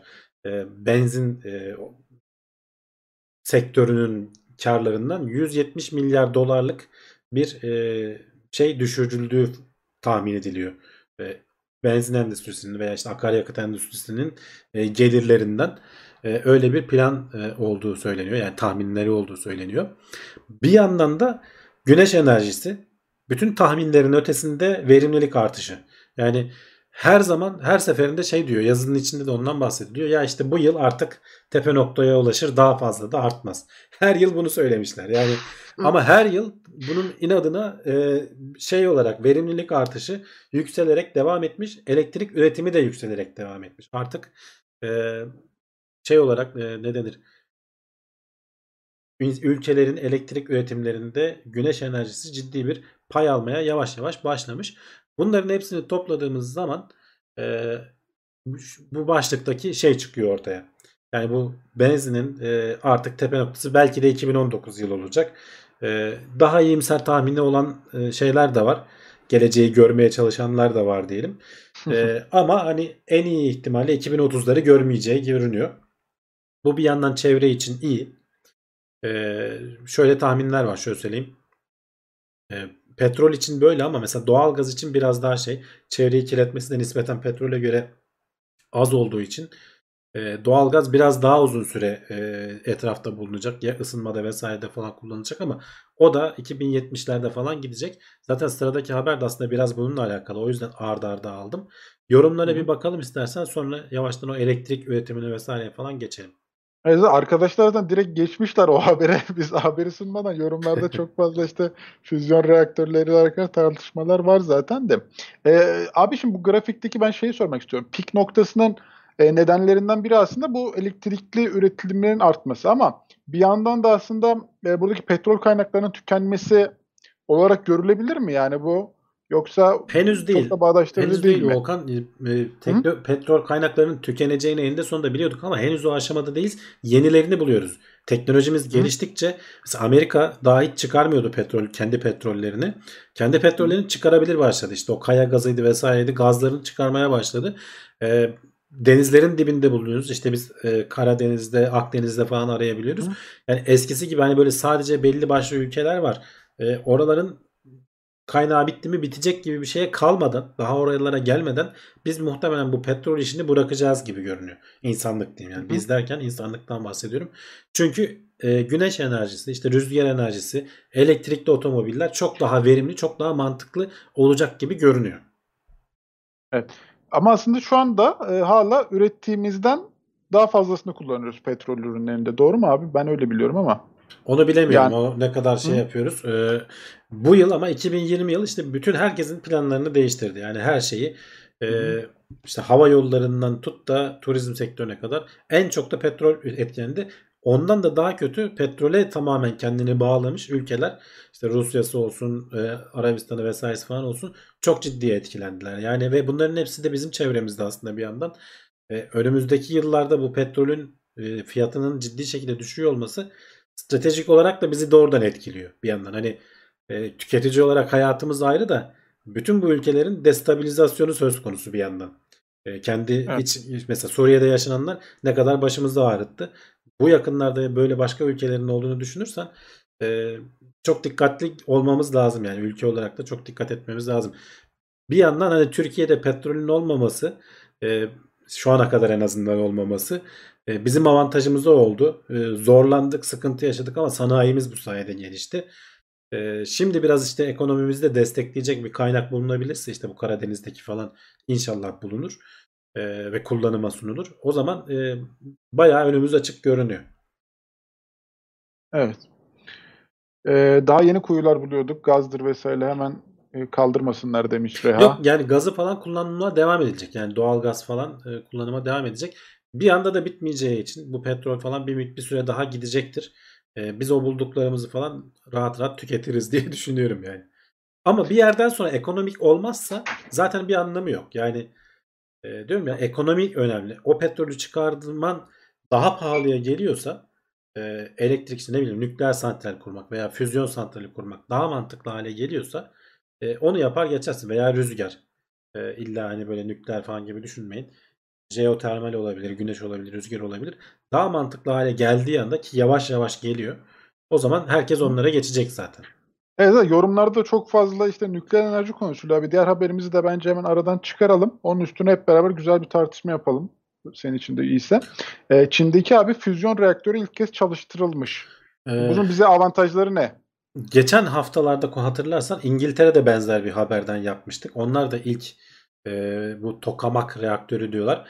Ateşlemesini yapıp ilk e, şeyi üretmişlerdi. Plazmayı üretmişlerdi. Şimdi aynısını Çin'den geliyor. Çin'dekinin biraz daha boyutlarının falan büyük olduğu. Orada nedense bilim insanları oraya biraz daha bel bağlıyorlar ama e, Avrupa'da da var bu e, CERN gibi büyük bir ITER diyorlar ona. E, büyük bir e, füzyon reaktörü. Şimdi bu füzyon reaktörü ne? İşte hep bahsediyoruz. E, atom santralleri bildiğimiz nükleer santraller atomu parçalayarak enerji üretiyorlar. Bu füzyon reaktörleri çok yüksek sıcaklıklar. Böyle 150 milyon derecelerden bahsediliyor ki hani güneşin çekirdeğinin 3 katı falan diyor. Yani niye o kadar sıcaklığa ihtiyacımız var? E, basınç oluşturamadığımız için basınç oluşturmak daha zor. E, sıcaklığı çok yükselterek iki tane atomu birbirine kaynaşmasını sağlıyoruz. Bu esnada çok daha yüksek enerji çıkartabiliyoruz normal e, nükleer enerjiye göre. Eğer bunu kontrol altında tutabilirsek işte deli gibi manyetik alanlarla vesairelerle falan zaten zor kısmı. Bu enerjiyi kontrol altında tutup E, gene ondan sonra buradan üretilen sıcaklıkla aslında bildiğimiz buhar türbinleri vesaire falan gibi şeyler olacak aslında. E, Çin işte gene burada önemli bir aşamayı gerçekleştirmiş. Gene Çin'den haber olduğu için çok fazla ayrıntı yok. E, hep şey söylüyorlardı 2000 e, önümüzdeki yıl Çin önemli şeyler yapabilir diye. İşte daha yıl bitmeden ilk çalıştırmayı yani ateşlemeyi yapmışlar. E, ve şu ana kadar hani bir sıkıntı yok. Beklenen planlandığı gibi ilerliyor diyorlar. Çin de tek başına uğraşmayacak. Bak burada ITER'in açık açılımı var. International Thermonuclear Experimental Reactor diye. Onlarla birlikte çalışacaklarmış. 2025 yılında tamamlanması planlanıyor. Fransa'daki bir bu reaktör. Ee, belki bizim ülkemizden de katılım falan olabilir. Uluslararası bir şey çünkü. Ee, çünkü maliyeti 22,5 milyar dolar falan yani bayağı büyük bir şey. Aynı CERN gibi diye o yüzden boşuna söylemedim. Ee, bu da yani çok geleceğin teknolojilerinden biri. Belki enerji sorunumuzu kökten çözecek. Çünkü atık falan üretmiyor. Temiz bir çözüm. Belki bunlardan kuracağız. Hiç yani rüzgarla, güneşle, santralleriyle falan da uğraşmayacağız. Eğer düzgün bir şekilde kontrol altına alabilirsek. Ama olacak gibi de görünüyor açıkçası. Abi yani çok e, ilginç. Güneşin çekirdeğinden 10 kat daha sıcak. Yani. Evet, ee, evet. Yani inanılmaz sıcaklıklar. Ee, ama ve onu küçücük bir ortamda yalıtılmış bir şekilde e, şey yapıyorsun, yüzdürüyorsun, havada tutuyorsun o orada. Evet, ee, kontrollü bir ortamda onu yapmak yani bizim şu an benim öyle aklımda alamadığı derecede bir şey haber yani. Tuhaf geliyor. Yani güneşin o kadar yüksek sıcaklığa ihtiyacı yok. Çünkü devasa kütlesi nedeniyle içerisinde inanılmaz bir basınç var. Sıcaklık da fazla, basınç da yüksek olunca füzyon zaten kendi kendine gerçekleşiyor. Biz o basıncı oluşturamıyoruz. Haberlerde hatırlarsan gene konuşmuştuk. Ee, çok yüksek basınç elde edebiliyoruz ama çok küçük şeyler üzerinde. Gene o da laboratuvar ortamında. Bakalım yani merakla takip ediyoruz aslında. Çok inanılmaz gelişmeler. Evet. Ee, nükleer füzyon temiz enerji atık yok demiş Mete. Evet. Evet. Vergil Yosifov Hamdi abi Çin'i basit almayın. Teknoloji de çok iyi demiş. Almıyoruz zaten. Ben söylüyorum yani Çin hem uzayda hem diğer teknolojilerde hem yapay zeka teknolojilerinde ciddi ciddi geliyor yani. Bizim şey değil yani basit aldığımız bir nokta yok. Sadece haberlerin içeriğine ulaşamadık diye böyle bir eleştirimiz olmuştu net olarak. Burada da gene hani tam kaynaklarına ulaşamadık haliyle. Evet evet. Ya ama bu da, çok daha teknik bir konu. Ee, zaten hani nispeten ulaşamamamızdan normal açıkçası hani karmaşık bir konu sonuçta. Uzaydaki hani şey gibi değil. Çenge 5'in orada verilecek malzeme çok onu vermiyor adamlar. Ona kızıyoruz aslında. Evet şey ya abi yani bizim bel bağlamamız gereken bir nokta aslında burası. Biraz daha üstüne düşüp ya bunları görebilecek bir nesilden birileri böyle çıkıp güzel böyle sunumlarla bunları böyle bizim ülkemize kazandırabilse, bunlar üstüne daha çok araştırma yapılabilse, bizden kaynaklar gitse, oradan bilgiler gelse, e, ileride böyle bir oluşumun içinde olmak çok gerçekten yardımcı olabilir bize bazı konularda. Alp Aslan demiş ki bak füzyon santralleri şu an prototip seviyesinde bile değil. Üretilmesi, hayata geçirilmesi muhtemelen biz görmeyiz sonraki nesillere demiş. O kadar kötümser değil. Dediğin doğru. E, prototip seviyesinde bile değiller. Yani bunlar henüz daha ön bilimsel aşa- çalışma aşamasındalar. Ama çok hızlı ilerleyecek gibi de görünüyor bir yandan. Çünkü işte bak sıradaki haberlerden biraz e, bahsedeceğiz. O zaman buraya geri dönüş yaparız. Atıfta bulunuruz. Hı hı. E, hemen ondan sonra sıradaki habere geçeyim. E, laboratuvar ortamında yetiştirilen bir et ilk kez pazarda satılmak üzere izin almış abi. Ee, evet gene bize sık konu olan haberlerden biri e, işte üretiliyordu, üretildiydi, işte tadı nasıldı falan filan diye konuşurken ilk defa Singapur'da e, onların işte Tarım Bakanlığı mı diyelim e, bizde kim bakıyor bu işlere şeyi vermiş biyoreaktörde oluşturulan tavuk etini bildiğin şu tavuk bites dedikleri işte tavuk topları mı diyelim Türkçe'ye nasıl çevrilir Evet. Ee, küçük böyle işte sosa batırıp yediğin Kentucky Fried Chicken'da falan. Şimdi milletin biraz böyle karnını acıktırayım. Abi şu an ee, yapmayacaktın. e, o şeyleri e, biyoreaktörde üretilmiş e, versiyonlarının onayını almışlar ve piyasada satılmaya başlayacakmış. E, tabii ki şey diyorlar yani pahalı olacak diyorlar e, ilk etapta normal etlere göre. E, ama e, biz bunun işte sürümünü arttırdığımız zaman şu anda 1200 litrelik bir biyoreaktörle üretiliyormuş. Biz bunu 10 bin veya 50 bin litrelik biyoreaktörlere çıkardığımız zaman o zaman normal etlerin fiyatına gelecek. Ee, tadı vesairesi zaten bu işlenmiş et gibi olduğu için aslında dokusunu falan da anlamıyorsun. O yüzden biraz bu e, tavuk topları e, şey e, Etrafı sos. kolay evet etrafı sos Aha. içindeki o ıı, tadını vesairesini falan tam algılayamıyorsun. Çünkü o normal ete alışmışız biz. Hani büftek falan üretmeye çalışanlar da var. Onun belli bir dokusu var, belli bir kıvamı var falan. Ee, şu şöyle ilginç bir istatistik var bak. Ağırlık olarak baktığımız zaman dünya üzerindeki memelilerin e, %60'ı e, besi hayvanlarını oluşturuyor. Bak bütün memeli hayvanları düşün. Gergedanlar, e, işte öküzler, inekler, zürafalar, aslanlar, insanlar, maymunlar hepsini düşün. Bütün memeli hayvanların %60'ını e, besi hayvanları oluşturuyor. %36'sını insanlar oluşturuyor. Geri kalan bütün yabani hayvanlar %4'ünü oluşturuyor. Yani e, çevreye ne kadar büyük bir e, baskı alıyor aslında. Hani biz de zaman zaman konuşuyoruz bu hayvancılık e, karbon salınımının %15'i miydi neydi öyle bir tahminleri var e, insanların. Bu biyoreaktörlerle üretilme hem bu çevre konusunda daha iyi olacağı söyleniyor e, şeylere göre. Hem e, bak zaten yazının başlığı no kill lab grown yani e, öldürdüğün bir hayvan yok. Laboratuvarda işte şey sentezliyor. E, kök hücre alıyorlarmış şeyden e, tavuklardan. O kök hücreleri belli şeylerde büyütüyorlar. E, besinli bir sıvının içerisinde büyütüyorlar. Bu sıvıyı da gene bitkilerden e, elde ediyorlarmış. E, işte binlerce ton et üretiyorsun. Yani e, bir hayvanı tamamen besleyip büyütüp bilmem neyle falan uğraşıp ona o eziyetleri etmek yerine e, doğrudan bu hatta adamların tahmini şu 2040 yılında e, ki uzak değil bak 20 yıl sonra 20 yıl önceyi düşün ne kadar hızlı ilerledi teknoloji 2040 yılında normal hayvandan beslenen insan kalmayacak diyorlar. Bilmiyorum iyimser mi değil mi nasıl iddialı bir tahmin mi Evet çok iddialı bir tahmin. ama şu anda yani tek bir bunlar değil bir sürü firma var. Ee, büyük e, yiyecek üreticileri de başta buna direniyorlardı hayvancılıkla uğraşanlar falan ama gidişatın bu yönde olduğunu onlar da gördükçe ufak ufak hisse almaya başladılar Amerika'daki özellikle büyük e, yiyecek üreticileri. Bakalım yani ben açıkçası şeyler denemeye başlatmışlar. Mesela İsrailli falan firmalar var. Halka açık e, tadımlar yapıyorlar mesela. Bir tadın işte etimizi e, falan vesaire.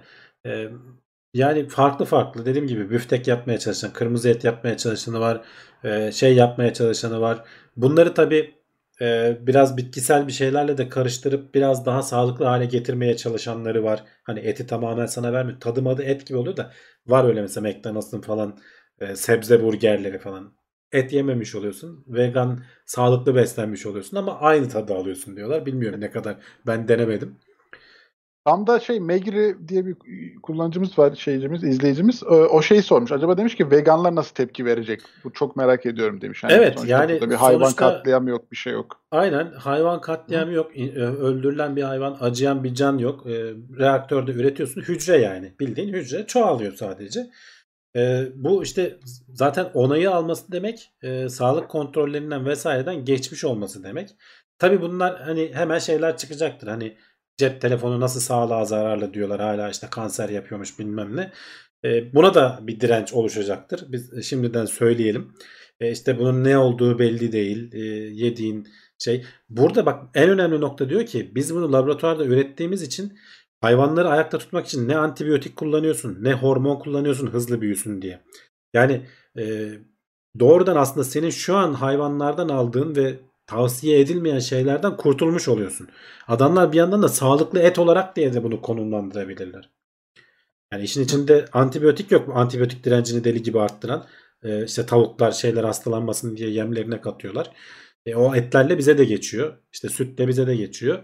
E, nasıl olacak? E, ama ya illaki her türlü yeni teknolojide olduğu gibi buna da bir direniş olacaktır ama maliyetinin ucuz olduğunu görünce insanlar bence e, Rağbet gösterecek. direkt göstereceklerdir. Bu da çok stratejik bir ürün. Aslında bir yandan düşünürsen mesela Türkiye'de etin pahalı olmasının sebeplerinden biri de bizim beceremediğimizden değil. Coğrafyamız uyumadığından. Ee, Türkiye'de mesela e, küçük baş hayvan müsait diyorlar coğrafyaya. Onu da tadını sevmiyoruz o etlerin. Biz e, sığır eti falan daha çok rağbet görüyor. O da e, Türkiye coğrafyası yetiştirmeye müsait değil diyorlar. E, o yüzden mesela şeyi de yemediğimiz için Müslüman ülke olduğumuz için domuz besleme falan Domuzu gibi bir şey de yok. Dolayısıyla et fiyatlarının Türkiye'de düşmesi normal mümkün değil diyorlardı. Bu teknoloji onu değiştirebilir.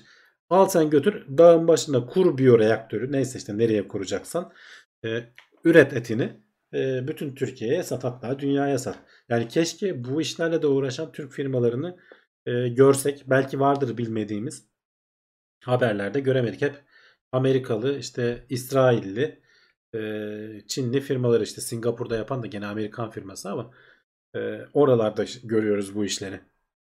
Acaba bunun sera gazının etkisi olabilir mi yani? Hani mesela üret Mutlaka hayvan- vardır ama daha azdır. Yani İşte hani başka yerden hani onu tolere ediyordur. Hani hayvan üretimini azaltarak oradan tolere ediyordur gibi düşünüyorum ama tam nasıl işliyor bilemedim şimdi. Onunla ilgili yazıda bir şeyden bahsedilmemiş ama benim hani tahminim eee, çok çok daha azdır. Çünkü o hayvanları sonuçta sen besliyorsun. O besinlerin büyü- büyütülmesi vesaire falan o samanın yapılması işte onun metanı eee, sığırların atmosfere yayması vesairesi falan çok çok daha fazla olduğu söyleniyor. Bunda da mutlaka vardır. Sonuçta bir üretim var. Bir eee, karbon ayak izi mutlaka vardır ama çok daha az olduğunu söylüyorlar. Evet. Ben bir gurmenin yorumunu merak ediyorum açıkçası etin hakkında yani tadıyla alakalı.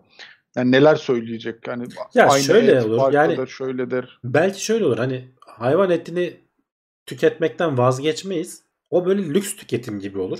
Arada bir yersin büfteyi mesela.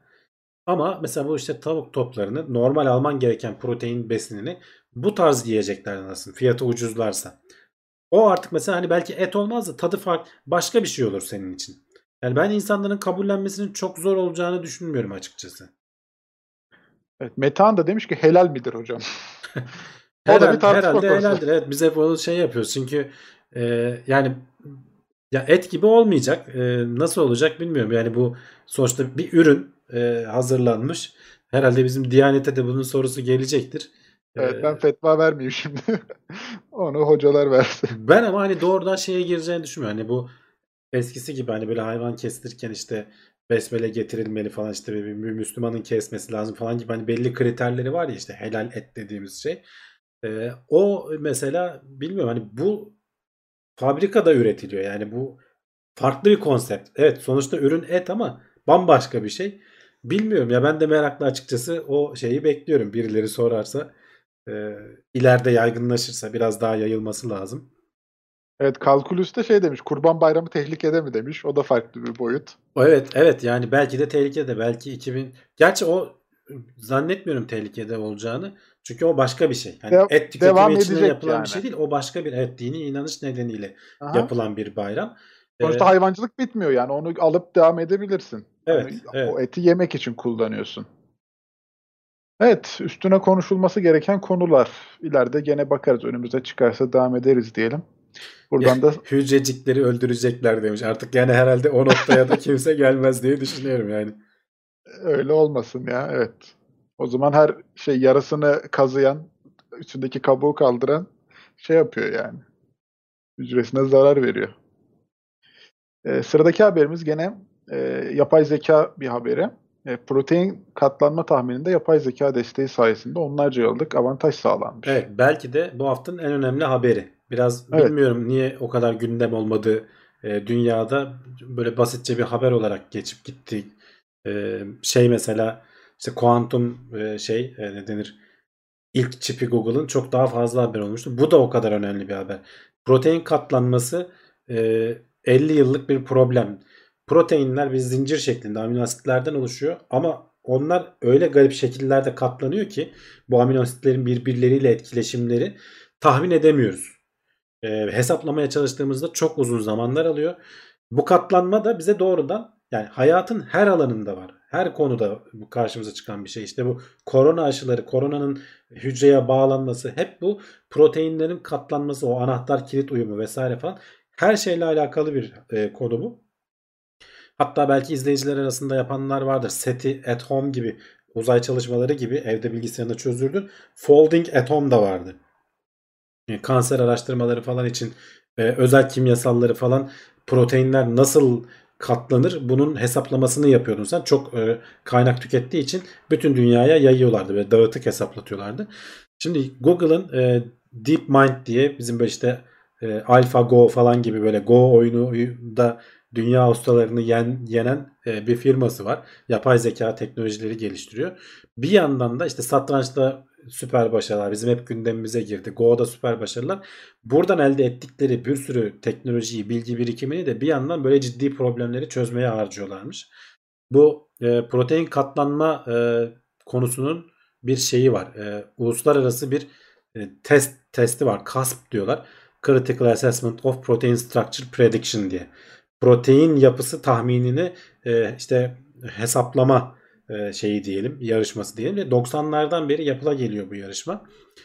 E, Google'da Alpha e, Fold'la bir yandan bu yarışmaya katılmış DeepMind firması diyelim. Ve başta şurada bak şöyle bir şey var. Burada şöyle bir ölçüm şeyi koymuşlar. Önce ondan bahsedeyim. Bu CASP'ın bir ölçüm tekniği var. E, belli bir proteinlerin şeyini veriyorsun. %90 seviyesinin Global Distance Test dedikleri 90'ın üzerine çıkarmaya çalışıyorsun. Bu 90'lı yıllarda ürettikleri algoritmalar vesaireler falan bak şöyle bir video var. E, Google'ın videosu gelip YouTube'da arayabilirsiniz DeepMind diye.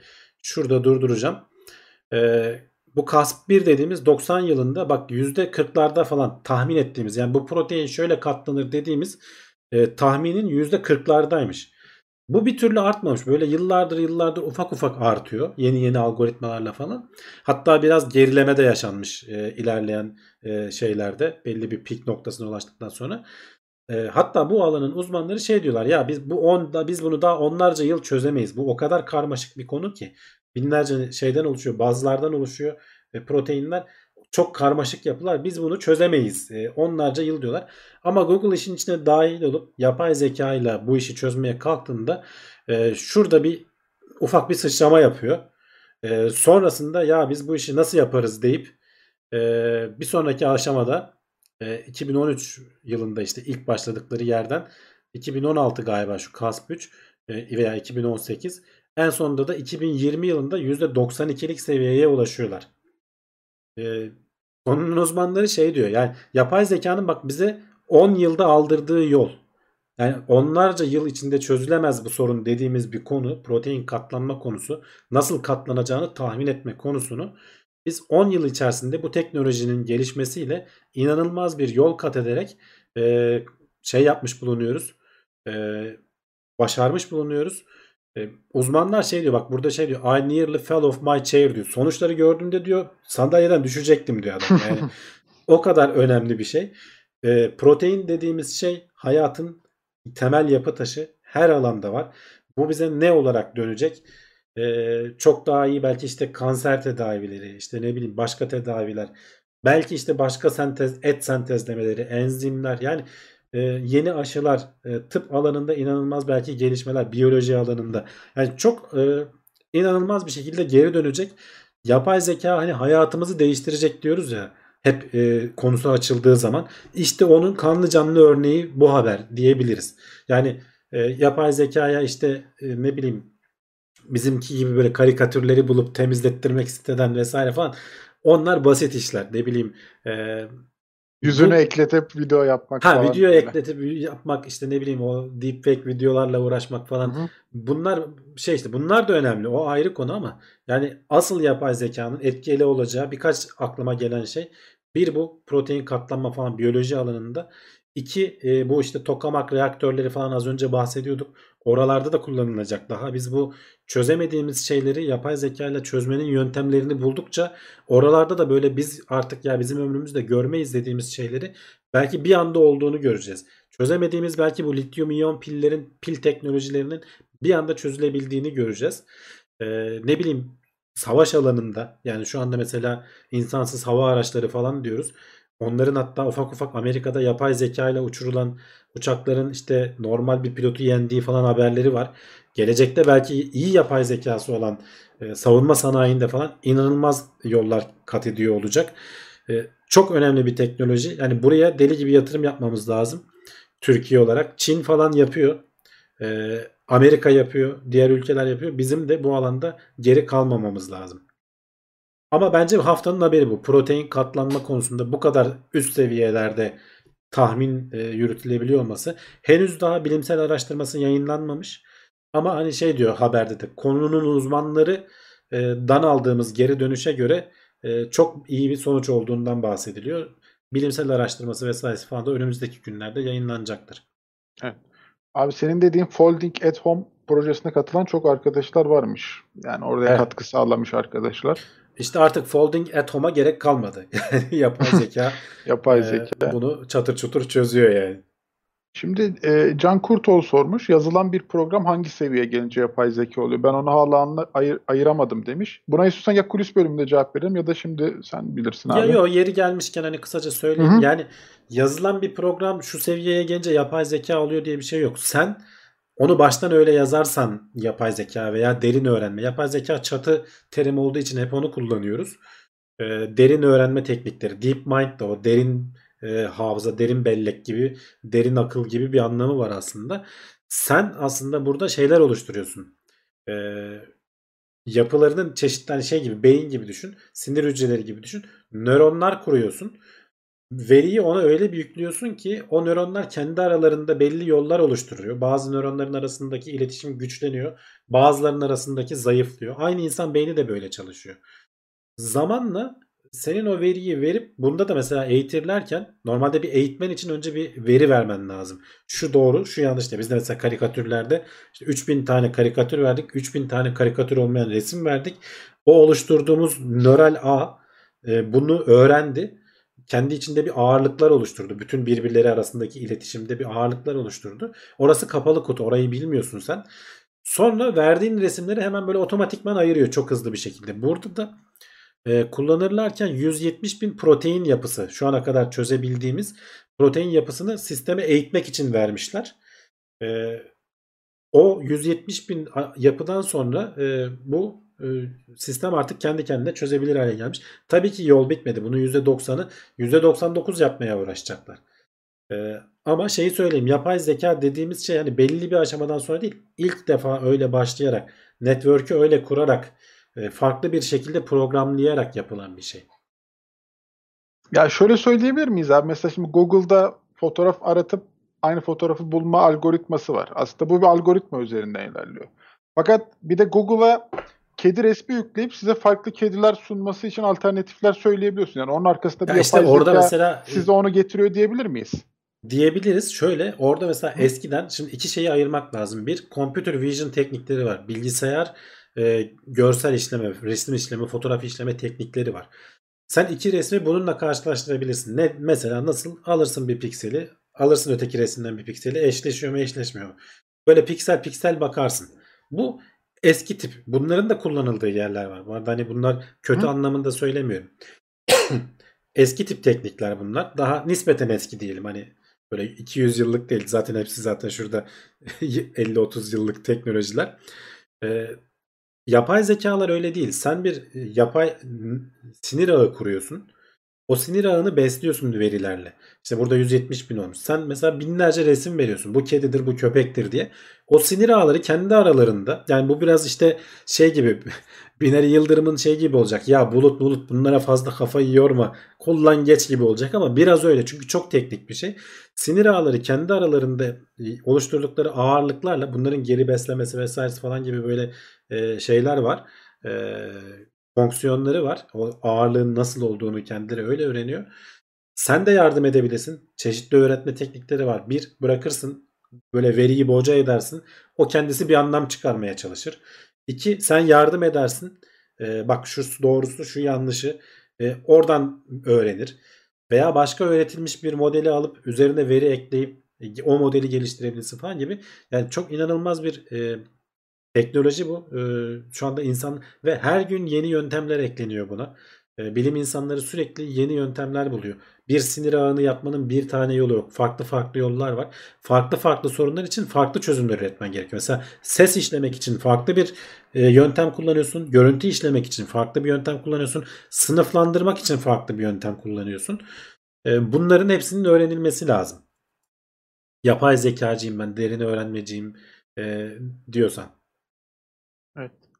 Sinir ağının nasıl çalıştığı hala çok iyi bilinmiyor ama çalışıyor demiş Mete. Evet zaten yani şey orada o yüzden de dedim yani bu bulut bulut fazla kafa yorma. Ee, kullan geç dediğimiz o yani. Sen yapıyorsun o black box diyorlar o kara kutu yaptığın sinir ağının içerisinde etkileşimler niye öyle?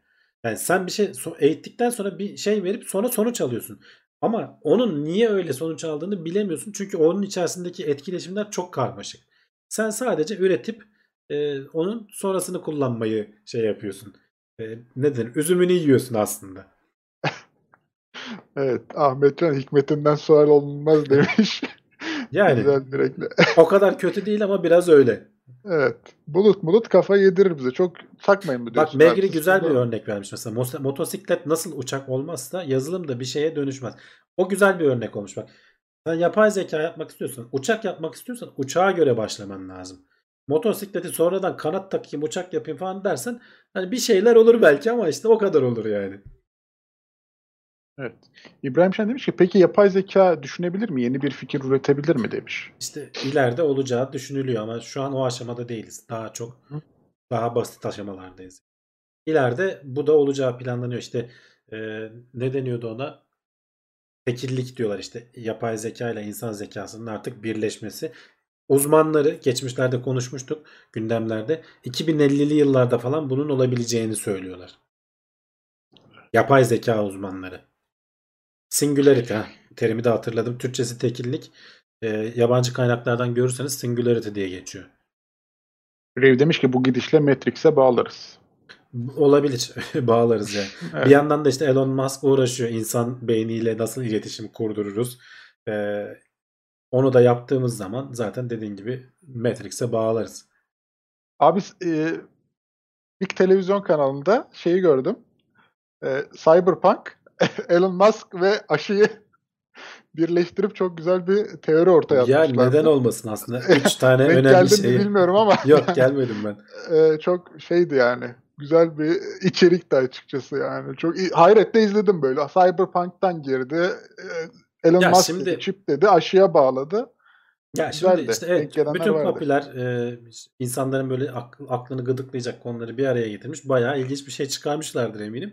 Televizyon Ya- bir de yani ama millete sunuyorlar. Yani o biraz şey İşte açıkçası. ama şey böyle. zaten işte rating böyle şeylerden geliyor. Yani e, işte uzaylılar geldi mi işte şeyler e, bu tarz UFO resimleri bilmem neler falan bu tarz konular. İşte bize çip takıyorlar mı? E, ne bileyim işte bir şeyin şifreleri e, Kur'an'daki bilmem ne mucizeleri falan. Bunlar insanların ilgisini çekiyor. Yapacak bir şey yok yani. Karmaşık olduğu için anlatması da zor. İşte bu yapay zeka işlerini vesaireyi falan. Veya ne bileyim aşının içinde nasıl çip olamaz? Yani nasıl anlatayım sana? Kimyasal olarak bunun hani bilindik bir yöntemi yok işte. Bu kadar o kadar büyütülecek bir şey değil yani. Ama işte biraz da insan beyni ona meyilli. Evet, e, sıradaki habere geçmeden şöyle bir şeye baktım. 457 kişi izliyor bizi. Teşekkür ederiz. Ama beğeni 286'da kalmış. Onu bir bence 400'e kadar getirir arkadaşlar. Çıkaralım. Evet, onu bir en azından 400 yaparız Boş geçmeyelim cemaat diyorsun yani. Aynen. Hemen şöyle yayının e, kulis bölümüne Son geçmeden de. haberimizdeyiz bak. O da ilginç bir haber. Evet, o da e, dediğin gibi abi çok ilginç bir haber. Sosyal parçalanmanın eşiğinde miyiz haberi? Evet e, aslında biraz sorulu bir haber E, ama hani böyle bir şeye de uzmanlar dikkat çekmişler. Şimdi hep böyle kutuplaşmalardan falan bahsediyoruz. Bu sosyal medya bize hiç olmadığı kadar iletişim imkanı verdi. Hiç olmadık insanlarla iletişebiliriz. Burada çok çarpıcı bir örnek var. Eskiden diyor insanlar iletişim kurmak için birkaç aile tek bir telefona muhtaçtı. Sonra e, herkesin evinde telefon oldu. Sonra herkesin belki odasında telefon oldu. Şimdi herkesin elinde telefon var. Bir de e, herkesin elindeki telefonda birden fazla alandan birbirimizle iletişim kurma tekniği yöntemleri var. Şimdi bu herkese herkese yaklaştırdı bir yandan. Ama bir yandan da insanların e, sosyologların işte psikologların falan söylediğine göre insanların belli bir kapasitesi var. Herkeste çok fazla yani neydi hani kabaca bir rakam vardır ya bir insanın art, aşağı yukarı 150 arkadaşı olur e, ortalamada diyorlar. Bunun çok üstüne de çıkamıyorsun. Çok altına da inemiyorsun. E, aşağı yukarı bu civarda olur diyorlar. Bunun ötesinde e, insan beyni bu ilişkiler ağını yönetmeye müsait değil gibisinden açıklamalar var. Bunun aynısı sosyal e, çevremizde de geçerli. Şimdi çok fazla insanla iletişim normalde eskiden bu iletişim teknikleri yokken e, çevremizdeki insanlarla normal işte karşılaştıklarımızla, komşularımızla, gitgide böyle iş yerimizdeki insanlarla falan iletişim kurabiliyorduk. Onlarla da aynı ortamda olduğumuz için e, negatif e, bizim beğenmeyeceğimiz veya düşünmediğimiz şeylerde yorumları falan da karşılaşabiliyorduk. Şimdi gitgide e, sosyal medyada insanlarda şey a, e, etkisi var. Kendini bir balona hapsetme. Sevmediği insanları takip etmeyip kendisiyle aynı şekilde düşünüp e, bir e, aynı şeyleri söyleyen insanların e, kendi kendini böyle kısır döngüyle besleyip kendini bir, bir sosyal medya balonuna hapsetme durumları söz konusu. Bu da diyorlar ki sen yeterince orada e, ilişki tatmini yaşarsan diğer taraflarda normalde kurduğun ve toplumu bir arada tutan bağları gitgide zayıflatır mı bu acaba diye bir soru. O yüzden soru diyorum. Çünkü e, sosyal parçalanma e, şey gibi örnek vermişler. E, hani insan davranışları falan e, parçacıklara benzer denir ya böyle trafikteki insanların hareketleri atomların hareketlerini andırır falan gibi e, böyle şeyler var e, teoriler var. Burada da diyor ki bir kristal yapısı düşünün diyor. Bu kristal yapısını ayakta tutan belli bağlar var. Öyle bir noktadan etki uygularsan bu kristaldeki bağların tamamının parçalanmasını sağlayabilirsin. Ee, işte ne bileyim belki bir rezonansa sokarak belki bir ses dalgasıyla vesaireyle. Sosyal medyanın bu kadar çok yayılması ve insanlar arasındaki etkileşimin sürtünmeli hale gelmesi böyle bir sonuca neden olabilir ya da en basitinden şeye neden olabilir. Belli bir büyüklüğe ulaşan e, kütle artık kendi ağırlığını kaldıramaz. Mesela canlılarda falan da öyledir. İkiye bölünür. İkiye bölünmek zorundadır. Daha fazla büyüyemez. Onun e, fiziksel olarak o e, şeyi bütünlüğünü savunması, e, koruması mümkün olmaz. Dolayısıyla canlı ikiye bölünür. Burada da işte e, sosyal medyada fragmentation dedikleri o. Sosyal olarak belli bir büyüklüğe ulaşıp kritik noktayı geçtikten sonra belki ikiye bölünen birden birbirinden bağımsız iki sosyal e, şey olabilir diyor toplumda. E, böyle bir risk var diyorlar ama olur mu olmaz mı? E, bunun araştırması da zor. E, sosyal konularda insanlarla şey yapmak da zor. E, düzeneğini kurmak da zor. Bana ilginç geldi. E, hani sosyal medya, internet bizi birbirimize bağlayacak derken acaba tam tersi bir etkiyle mi karşılaşacağız? Hani biraz da hayatımızda görüyoruz bu aralar e, toplumun işte kutuplaşması. Sadece bizde değil işte Amerika'daki seçimde gördük. E, benzerleri Avrupa'da da görülüyor. Sosyal medyada kötü niyetli de kullanılabiliyor. Yani bilginin paylaşımı bizim yaptığımız program gibi iyi şeyler olduğu gibi e, kötü şeyler de var. Adam dezavant, de, dezenformasyon yaymak için uğraşıyor. İşte bize çip takacaklar da yayılıyor. İşin kötüsü onlar daha hızlı yayılıyor normal bilgiden. Aynen öyle abi. Yani şimdi e, beğeniyle yaşayan bir toplum da var açıkçası karşımızda. Yani onun da bir etkisi var artık. Sosyal medyada onun daha fazla ön plana çıkması biraz onu da tetikliyor. Yani orada çünkü direkt bir like tuşuyla, bir beğen tuşuyla da onu direkt dile getirebiliyorsunuz. Sizi takip eden, seven insanların görüşlerini daha rahat, orada daha insanlar açık sözlü olabiliyor. Onları görebiliyorsunuz. İyi ya da kötü de olsa. Hı hı. Bunların hepsinin etkisi var. Ama dediğim gibi bu bir soru işareti. Ee, zaman gösterecek bunu. Evet yani göreceğiz. Geri dönüşü de yok işin şeyi yani hani e, diyelim ki araştırmalar sonucunda e, şey çıktı. Sosyal parçalanmanın eşiğindeyiz. Hani 10 yıla parçalanacağız çıktı. Ne yapacağız? Nasıl çözüm? Çözüm de yok işin kötü yani. Yani bu iletişimi geri de alamazsın artık insanlardan. Bir şekilde Yani yaşanıp takacağız. görülecek yani herhalde. Evet, VR gözlüğünü takacağız. Orada yaşamaya devam edeceğiz. Ready Player One filmindeki gibi. Evet. Orada bir hayatımız olacak artık. Öyle olabilir evet. Kendi karakterlerimizle. Haberlerin sonuna geldik bu haftada böyle. Dediğim gibi Evet güzel abi haberlerdi. gündem yani bir buçuk saatten fazla sürdü şu an. Ee, Evet, bayağı evet. doluydu.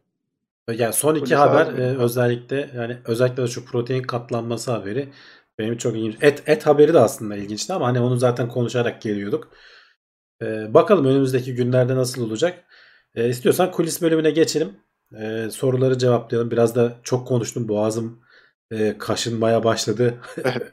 Şöyle son bir Reha'nın şeyi var, yorum var. Beğen tuşuna basmak aramızdaki bağları mı koparıyor yoksa topluca geri alıp çek- denesek mi demiş.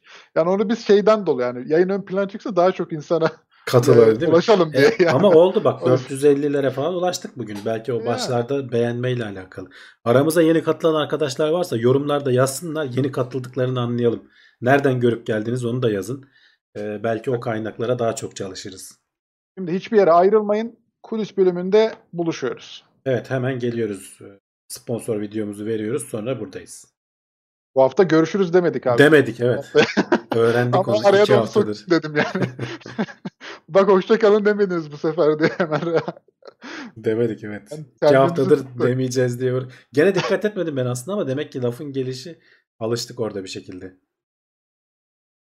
Nihat Volkan'ın sesi daha iyi olmuş. Dipten geliyordu demiş. Placebo etkisi hiçbir şey yapmadım. Aslında bak onu kullanabiliriz. Volkan'a yeni bir mikrofon aldık deyip Mikrofon aldık deyip evet, bunu bir testini yapalım. İbrahim Şen %125 meselesi ne oldu demiş. Hiç Onu- açma sen o konuyu. O girmeyelim oraya. Onlar Sosyal kay- parçalanmaya gidiyor sonra. Tekno seyrim. Aa, Can demiş ki vallahi iki hafta önce buldum sizi podcastlerden sonra. YouTube'dan da takip ediyorum. Her pazartesi çok teşekkür ederiz.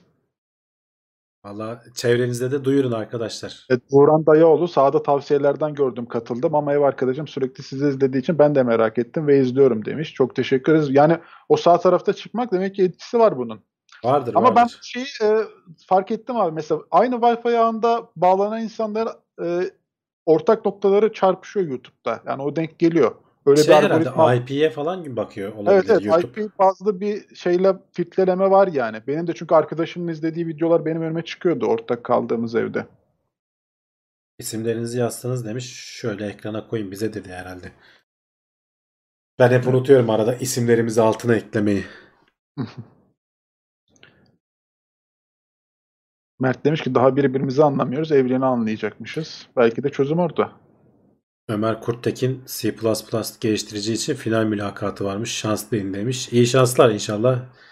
Başarılı olursun. Ya hiç kendini şey yapma. Orası olmazsa başka yer olur zaten. Sen C++'ı biliyorsan e, Türkiye'de değil dünyada kapışılıyorsun artık. Uzaktan çalışma biraz norm olmaya başladığı için firmalar maliyetlerini de düşünmek adına Türkiye'den falan çalışan eleman çalıştırabiliyorlar. Evet. e, Ankaralı demiş ki sizi Bak biri fark etti. Dur senin sözünü Evet. kestim. Kusura bakma hemen onu gördüm. Bitrate biraz düşük gibi abi demiş Mefail. Evet biraz düşürdüm. Kimseye de söylemedim fark eden olacak mı diye. Ee, bağlantı kopmalarına karşı bir 500 kilobit falan azalttım. Ee, ama demek ki fark ediliyormuş. Sen ne söylüyordun? Bir daha oku istersen.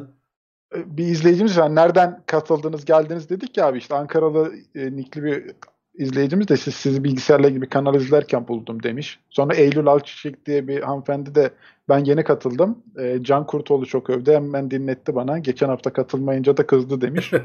O dinlemeye katılmış. Serkan Militan dinleyicilerimiz var. Evet evet. Ben 3 yıldır takipteyim demiş Kaan.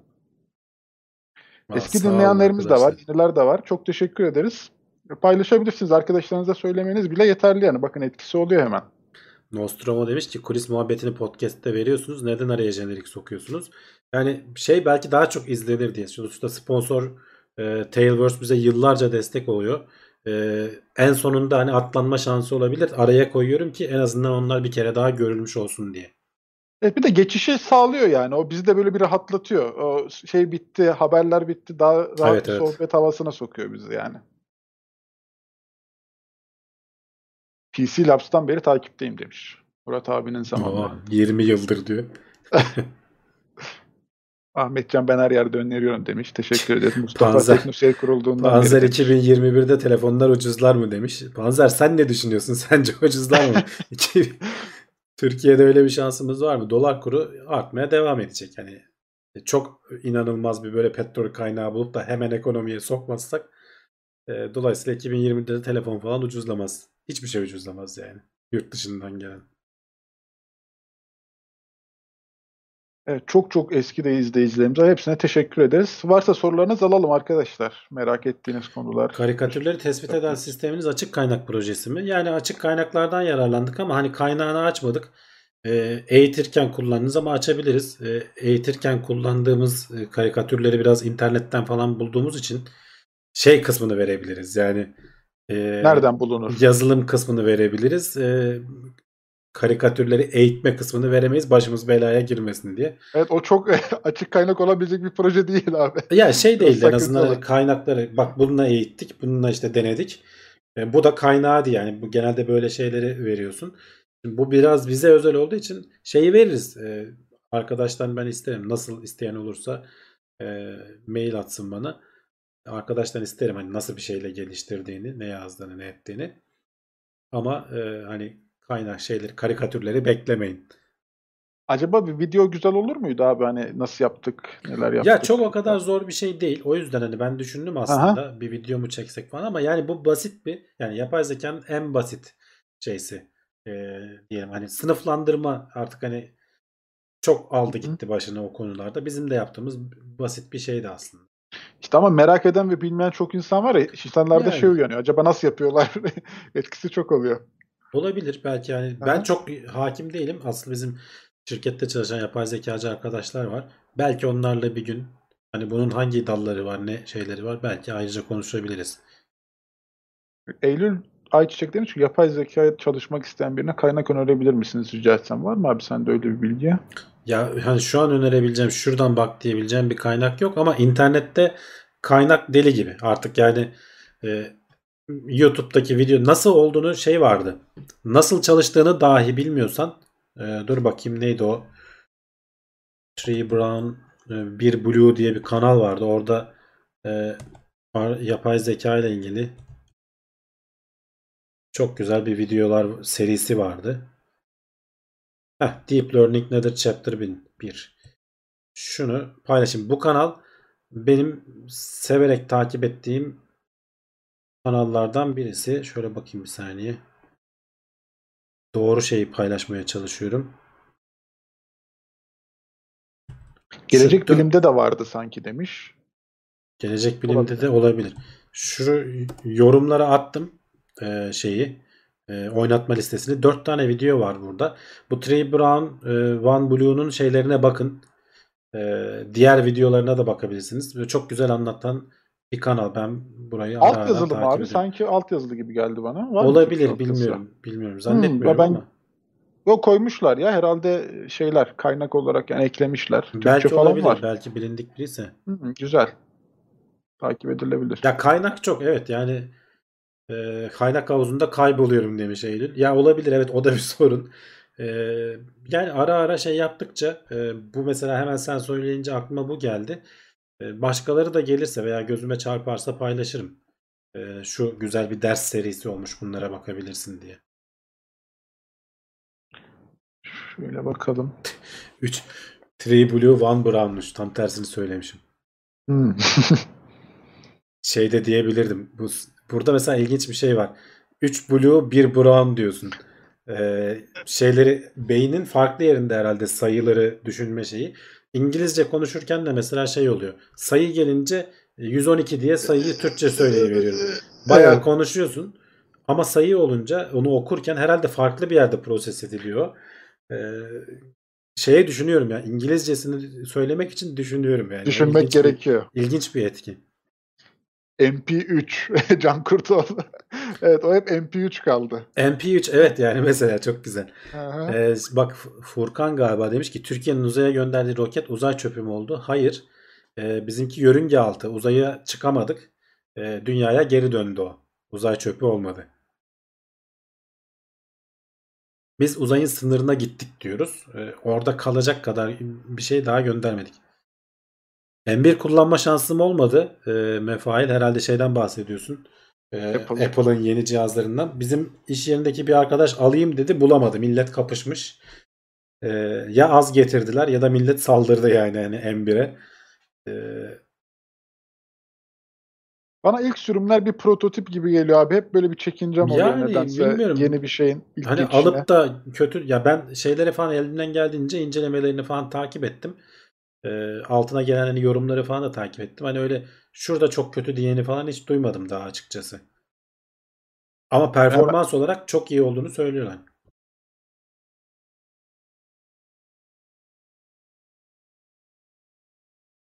Abi bayağı sorunluymuş. Ben geçen biraz baktım demiş Ahmet Can Uçar. Yani ama ne sorun vardı bilemiyoruz tabii. Yani olabilir. Evet dediğin gibi de yani ilk serileri riskli biraz. Bak dikkatli bir izleyici Emre Çalışkan bunu daha önceden de konuşmuştunuz sayı mevzusunu demiş. Evet, evet. Olabilir. Bir hemen şöyle yukarıdan yorumlara bakalım. Kaçırdığımız bir şey var mı? Derya Ün, kokuyu saklamayı başarabildi mi bilim demiş. Nasıl saklamayı derken Kokuyu gidermek babında mı acaba? Ne, ne? yani yayılmasını önlüyorsun sonuçta. Havada yayılan partiküller bir şekilde yayılmasını önlersen saklayabiliyorsun. Yani saklaması o kadar zor değil. Belli bir alan etrafında kendini kapatırsan. Ha, hafızada demişti Derya. Kokuyu hafızada saklamak. Hmm. Daha farklı bir soru oldu. Şey olarak Ama- dijital hale getirmekten bahsediyor anladığım kadarıyla. Hani dijitize edip hani mesela gör, görüntüyü, sesi artık dijitalleştirip bir yerden bir yere aktarabiliyoruz. Ee, koku onun için yok beyinde demiş. Ya beyinde şöyle anı olarak saklıyorsun aslında. Evet Ee, bazen bir gül kokusu bile mesela insana farklı duyguları Evet uyandırıyor evet yani sonuçta bir ortama girdiğinde geçmişteki bir anını bir anda canlandırabiliyor. Zaten koku duyusuyla e, şey arasında çok ciddi bir bağ var. E, hafıza arasında çok ciddi bağ var ama doğrudan hani şu şunun kokusudur diye zaten beyinde tutuluyor. Bence daha ilginç olan konu kokuyu sayısallaştırabileceğiz mi? E, ve kendimize bir şekilde gözümüze falan şey yapabiliyoruz. İşte zor bir şey ama onu çok uğraştılar. E, oyunlarda oyunlarda falan bir, bir dönem şeyler vardı böyle koku setleri falan verilirdi. Ee, işte şuraya girince şunu sık buraya girince bunu yap falan yok işte belli tiyatrolarda falan şey tiyatro diyorum sinemalarda e, o denendi falan ama zor bir şey. Yani o partikülleri ortama vereceksin ve o yayılacak falan. O kadar kolay değil. Bence şeye daha hızlı ulaşırız. Bu Neuralink'le beynimize e, bağlanıp o kokuyu aslında olmadığı halde hissediyormuş gibi e, uyarma teknolojisi belki daha hızlı bile gelişebilir ondan. Evet. Matrix'e bağlamaktan bahsediyorum yani aslında. Komple içinde yaşayacağız artık. Ahmet e, Şahinol 10D sinema demiş. Evet öyle gidiyordu. o. 4D, 5D, Evet, 10D. evet. ben en son 7'de kalmıştım. 10'a kadar vardım ya. Hemen kim ne bulduysa şey yapmış işte. Ya koku zor bir şey. Yani belli başlı kokuları hani alırsın. Çünkü o dediğim gibi o molekülün anlık olarak sentezlenip yayılması lazım ortama. Ya da önceden saklayacaksın. E, her türlü kokuyu saklayamayacağına göre e, çok zor bir şey. O yüzden diyorum belki beynin uyarılmasıyla sanki hani koku yokken de alıyormuş gibi hissetmem belki daha önce olabilir dediğim o yüzden. Yani bazı kokuları da duymak istemeyebiliriz yani abi şimdi. Hani O ayrı. Duymak istediklerimizden bahsediyoruz canım. o yüzden.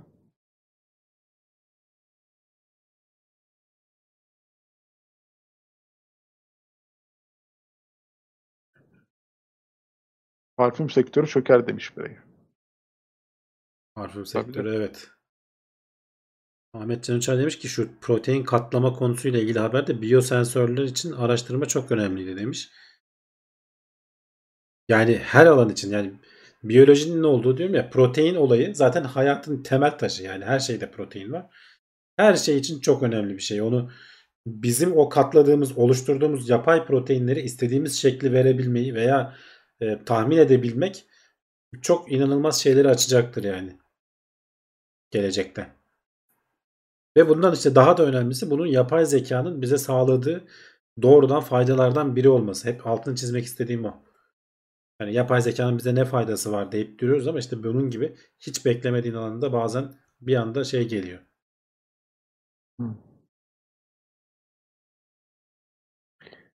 Beyinde sinyalleri gerekli gereksiz diye ayıran bir kısım var. Orayı etkisizleştirerek duyduğun bir şeyi hayal edebilir, gördüğün bir şeyi duyabilirsin.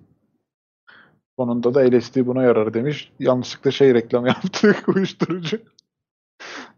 Bünyamin Salman demiş ki bak koronanın başlarında herkes el yıkama denirdi. Sonra maskeye dönüştü ve neredeyse artık el yıkamadan hiç bahsedilmiyor. Bunlarla ilgili araştırmaya denk geldiniz mi?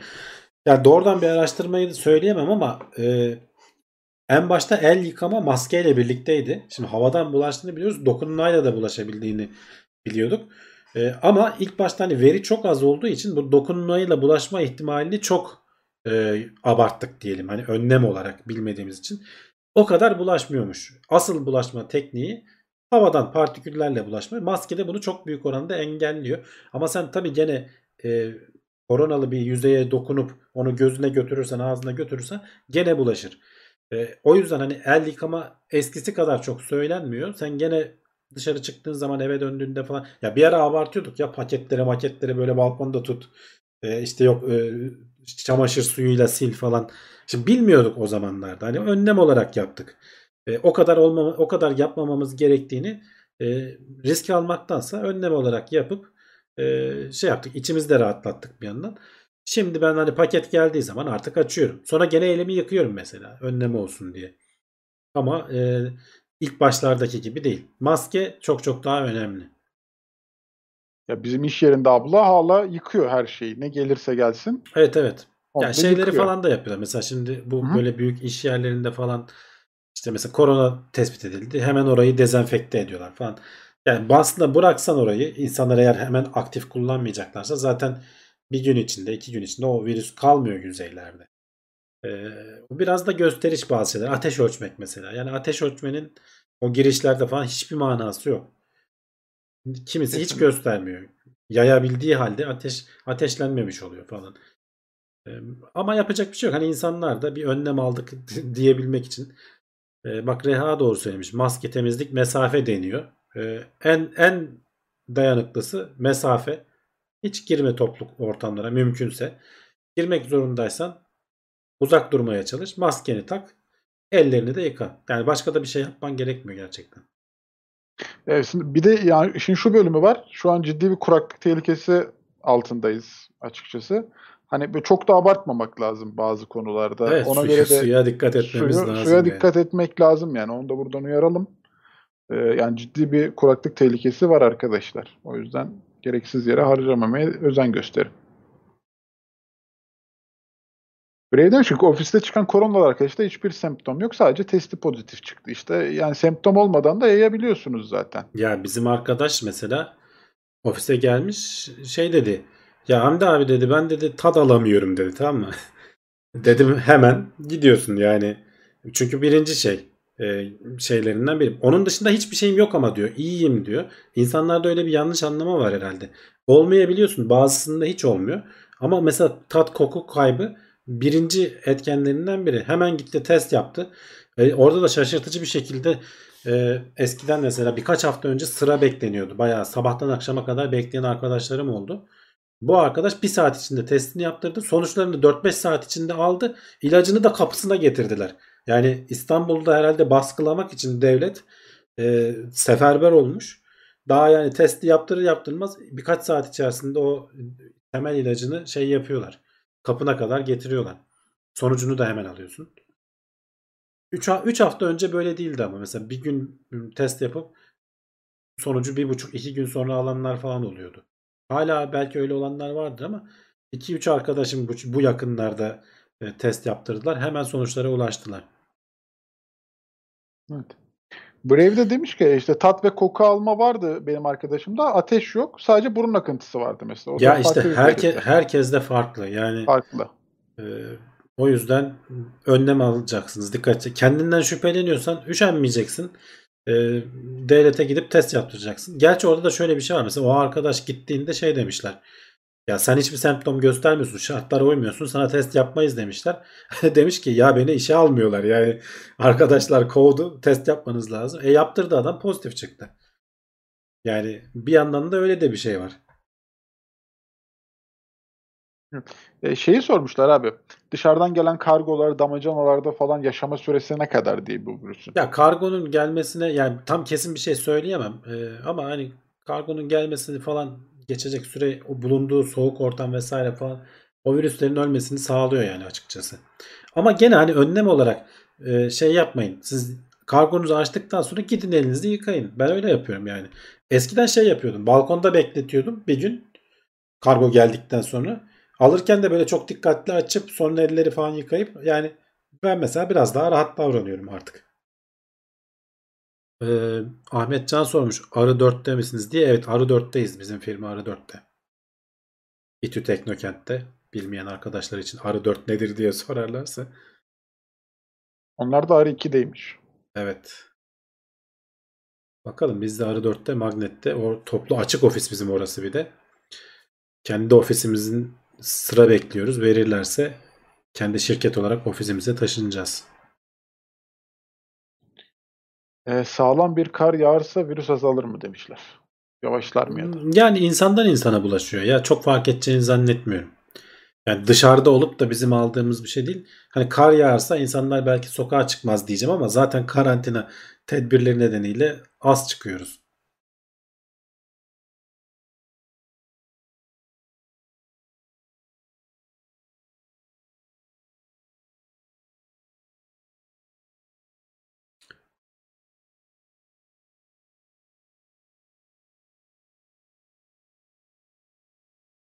Ee, Alp Arslan demiş ki benim anneme 3 test yapıldı. ikisi negatif, biri pozitif çıktı. Sonra semptomlar gösteriyor diye pozitif kabul ettiler demiş. Ya evet o da var. Ee, semptomlar bazen mesela ben bir tanıdığımda şey duydum. Adama 8 kere test yapmışlar. Bütün semptomlar gösteriyor. 8'inde de negatif çıkmış. Ama yani hani ciğerler bilmem neler falan hani bu Covid diyorlar. Ee, öyle öyle durumlar da olabiliyor. Kesinlikle. 8 kere ya 8 kere test negatif çıkan çok şaşırtıcı yani. 2022'ye sarkar mı pandemi? Yani aşının durumuna bağlı herhalde. Etkinliğine biraz. bağlı. Ben hani kişisel olarak pek 2022'ye sarkacağını düşünmüyorum. 2021'in sonbaharında okulların falan hani normal açılacağını, e, aşılamalının falan baya baya ilerlemiş olacağını düşünüyorum. Ama tabii hani bu testlerin şeyi bilmiyoruz bakın. Hani dedik ya az önce e, salgının başında elimizi hani ekstra yıkıyorduk bilmediğimizden. Şimdi aşının ne kadar süre bizi koruyacağını bilmiyoruz. E, geçen o Biontech'in kurucularından işte Uğur'du galiba. E, böyle asker arkadaşım gibi söyledim ismini ama soyadını hatırlayamadım. E, o mesela hani ben uzun yıllar koruyacağını tahmin ediyorum diyor. O da kesin bir şey söyleyemiyor. Çünkü daha yıllar geçmedi, deneyemedik, bilmiyoruz. E, ama bakalım takip edeceğiz. Yaşayarak göreceğiz. Biraz yapacak bir şey yok. Evet yayının başında Covid konuşmadık. Sonunda sonra Evet, herkes demek ki- İnsanlar merak ediyor ya. E, Gerçekten ediyormuş aynen. gidişatı merak ediyor yani. Bill Gates de bak 2021 baharında biter dedi. Bu yani baharı belki hadi ben daha sağlamcı olayım. 2000 yazın sonunda biter. Yaza belki kalmaz yani. Bu aşılamanın ne kadar hızlı olup üretimin ne kadar hızlı olup iki doz olması gerekiyor çünkü. Şu anda hani devlet 50 milyon doz için anlaştık diyor ama 25 milyon kişi demek. E, biz 80 milyonuz yani. Hani tamam hepsini belki yapmasan yüzde 60 milyonu yapsan geri kalanı idare etse ama herkese vurur herhalde devlet zamanla. bir de tabii şeyler de var. Göçmenler vesaireler falan. Yani o yüzden hani 2021'in ortalarını geçirelim desek bence yeterli. Evet Covid hala hayatımızda Yani, yani. normalleşme derken bu arada hani eski normale birebir aynı döneceğimizi düşünmeyin. Bazı işte bu petrol olaylarında falan olduğu gibi bazı şeyler hiçbir zaman eskiye dönmeyebilir. Yani bu sokağa çıkma falan anlamında değil de bazı alışkanlıklarımız işte toplantıları illa yüz yüze yapma alışkanlığı belki olmayacak. Uzaktan çalışma belki eskiye göre daha yaygın olacak. Bunun gibi belli başlı alışkanlıklarımız değişebilir gibi görünüyor. Korona olmasa bile. Hadi yavaştan kapatalım artık. Saati de 12 ettik. Evet 2 saat oldu yayın Evet. neredeyse. Böyle hemen ben son e, kısa hatırlatmalar ve özeti geçeyim. Ondan sonra da kapatalım abi. Teknoseyir.com sitemiz. Oradan bize ulaşabilirsiniz. Teknoseyir adıyla bütün sosyal medyalarda varız.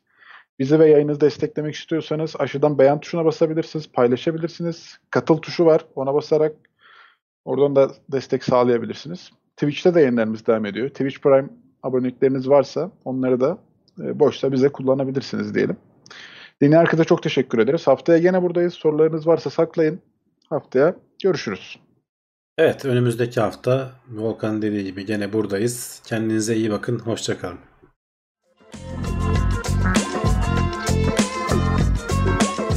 Tailwords teknoloji ve bilim notlarını sundu.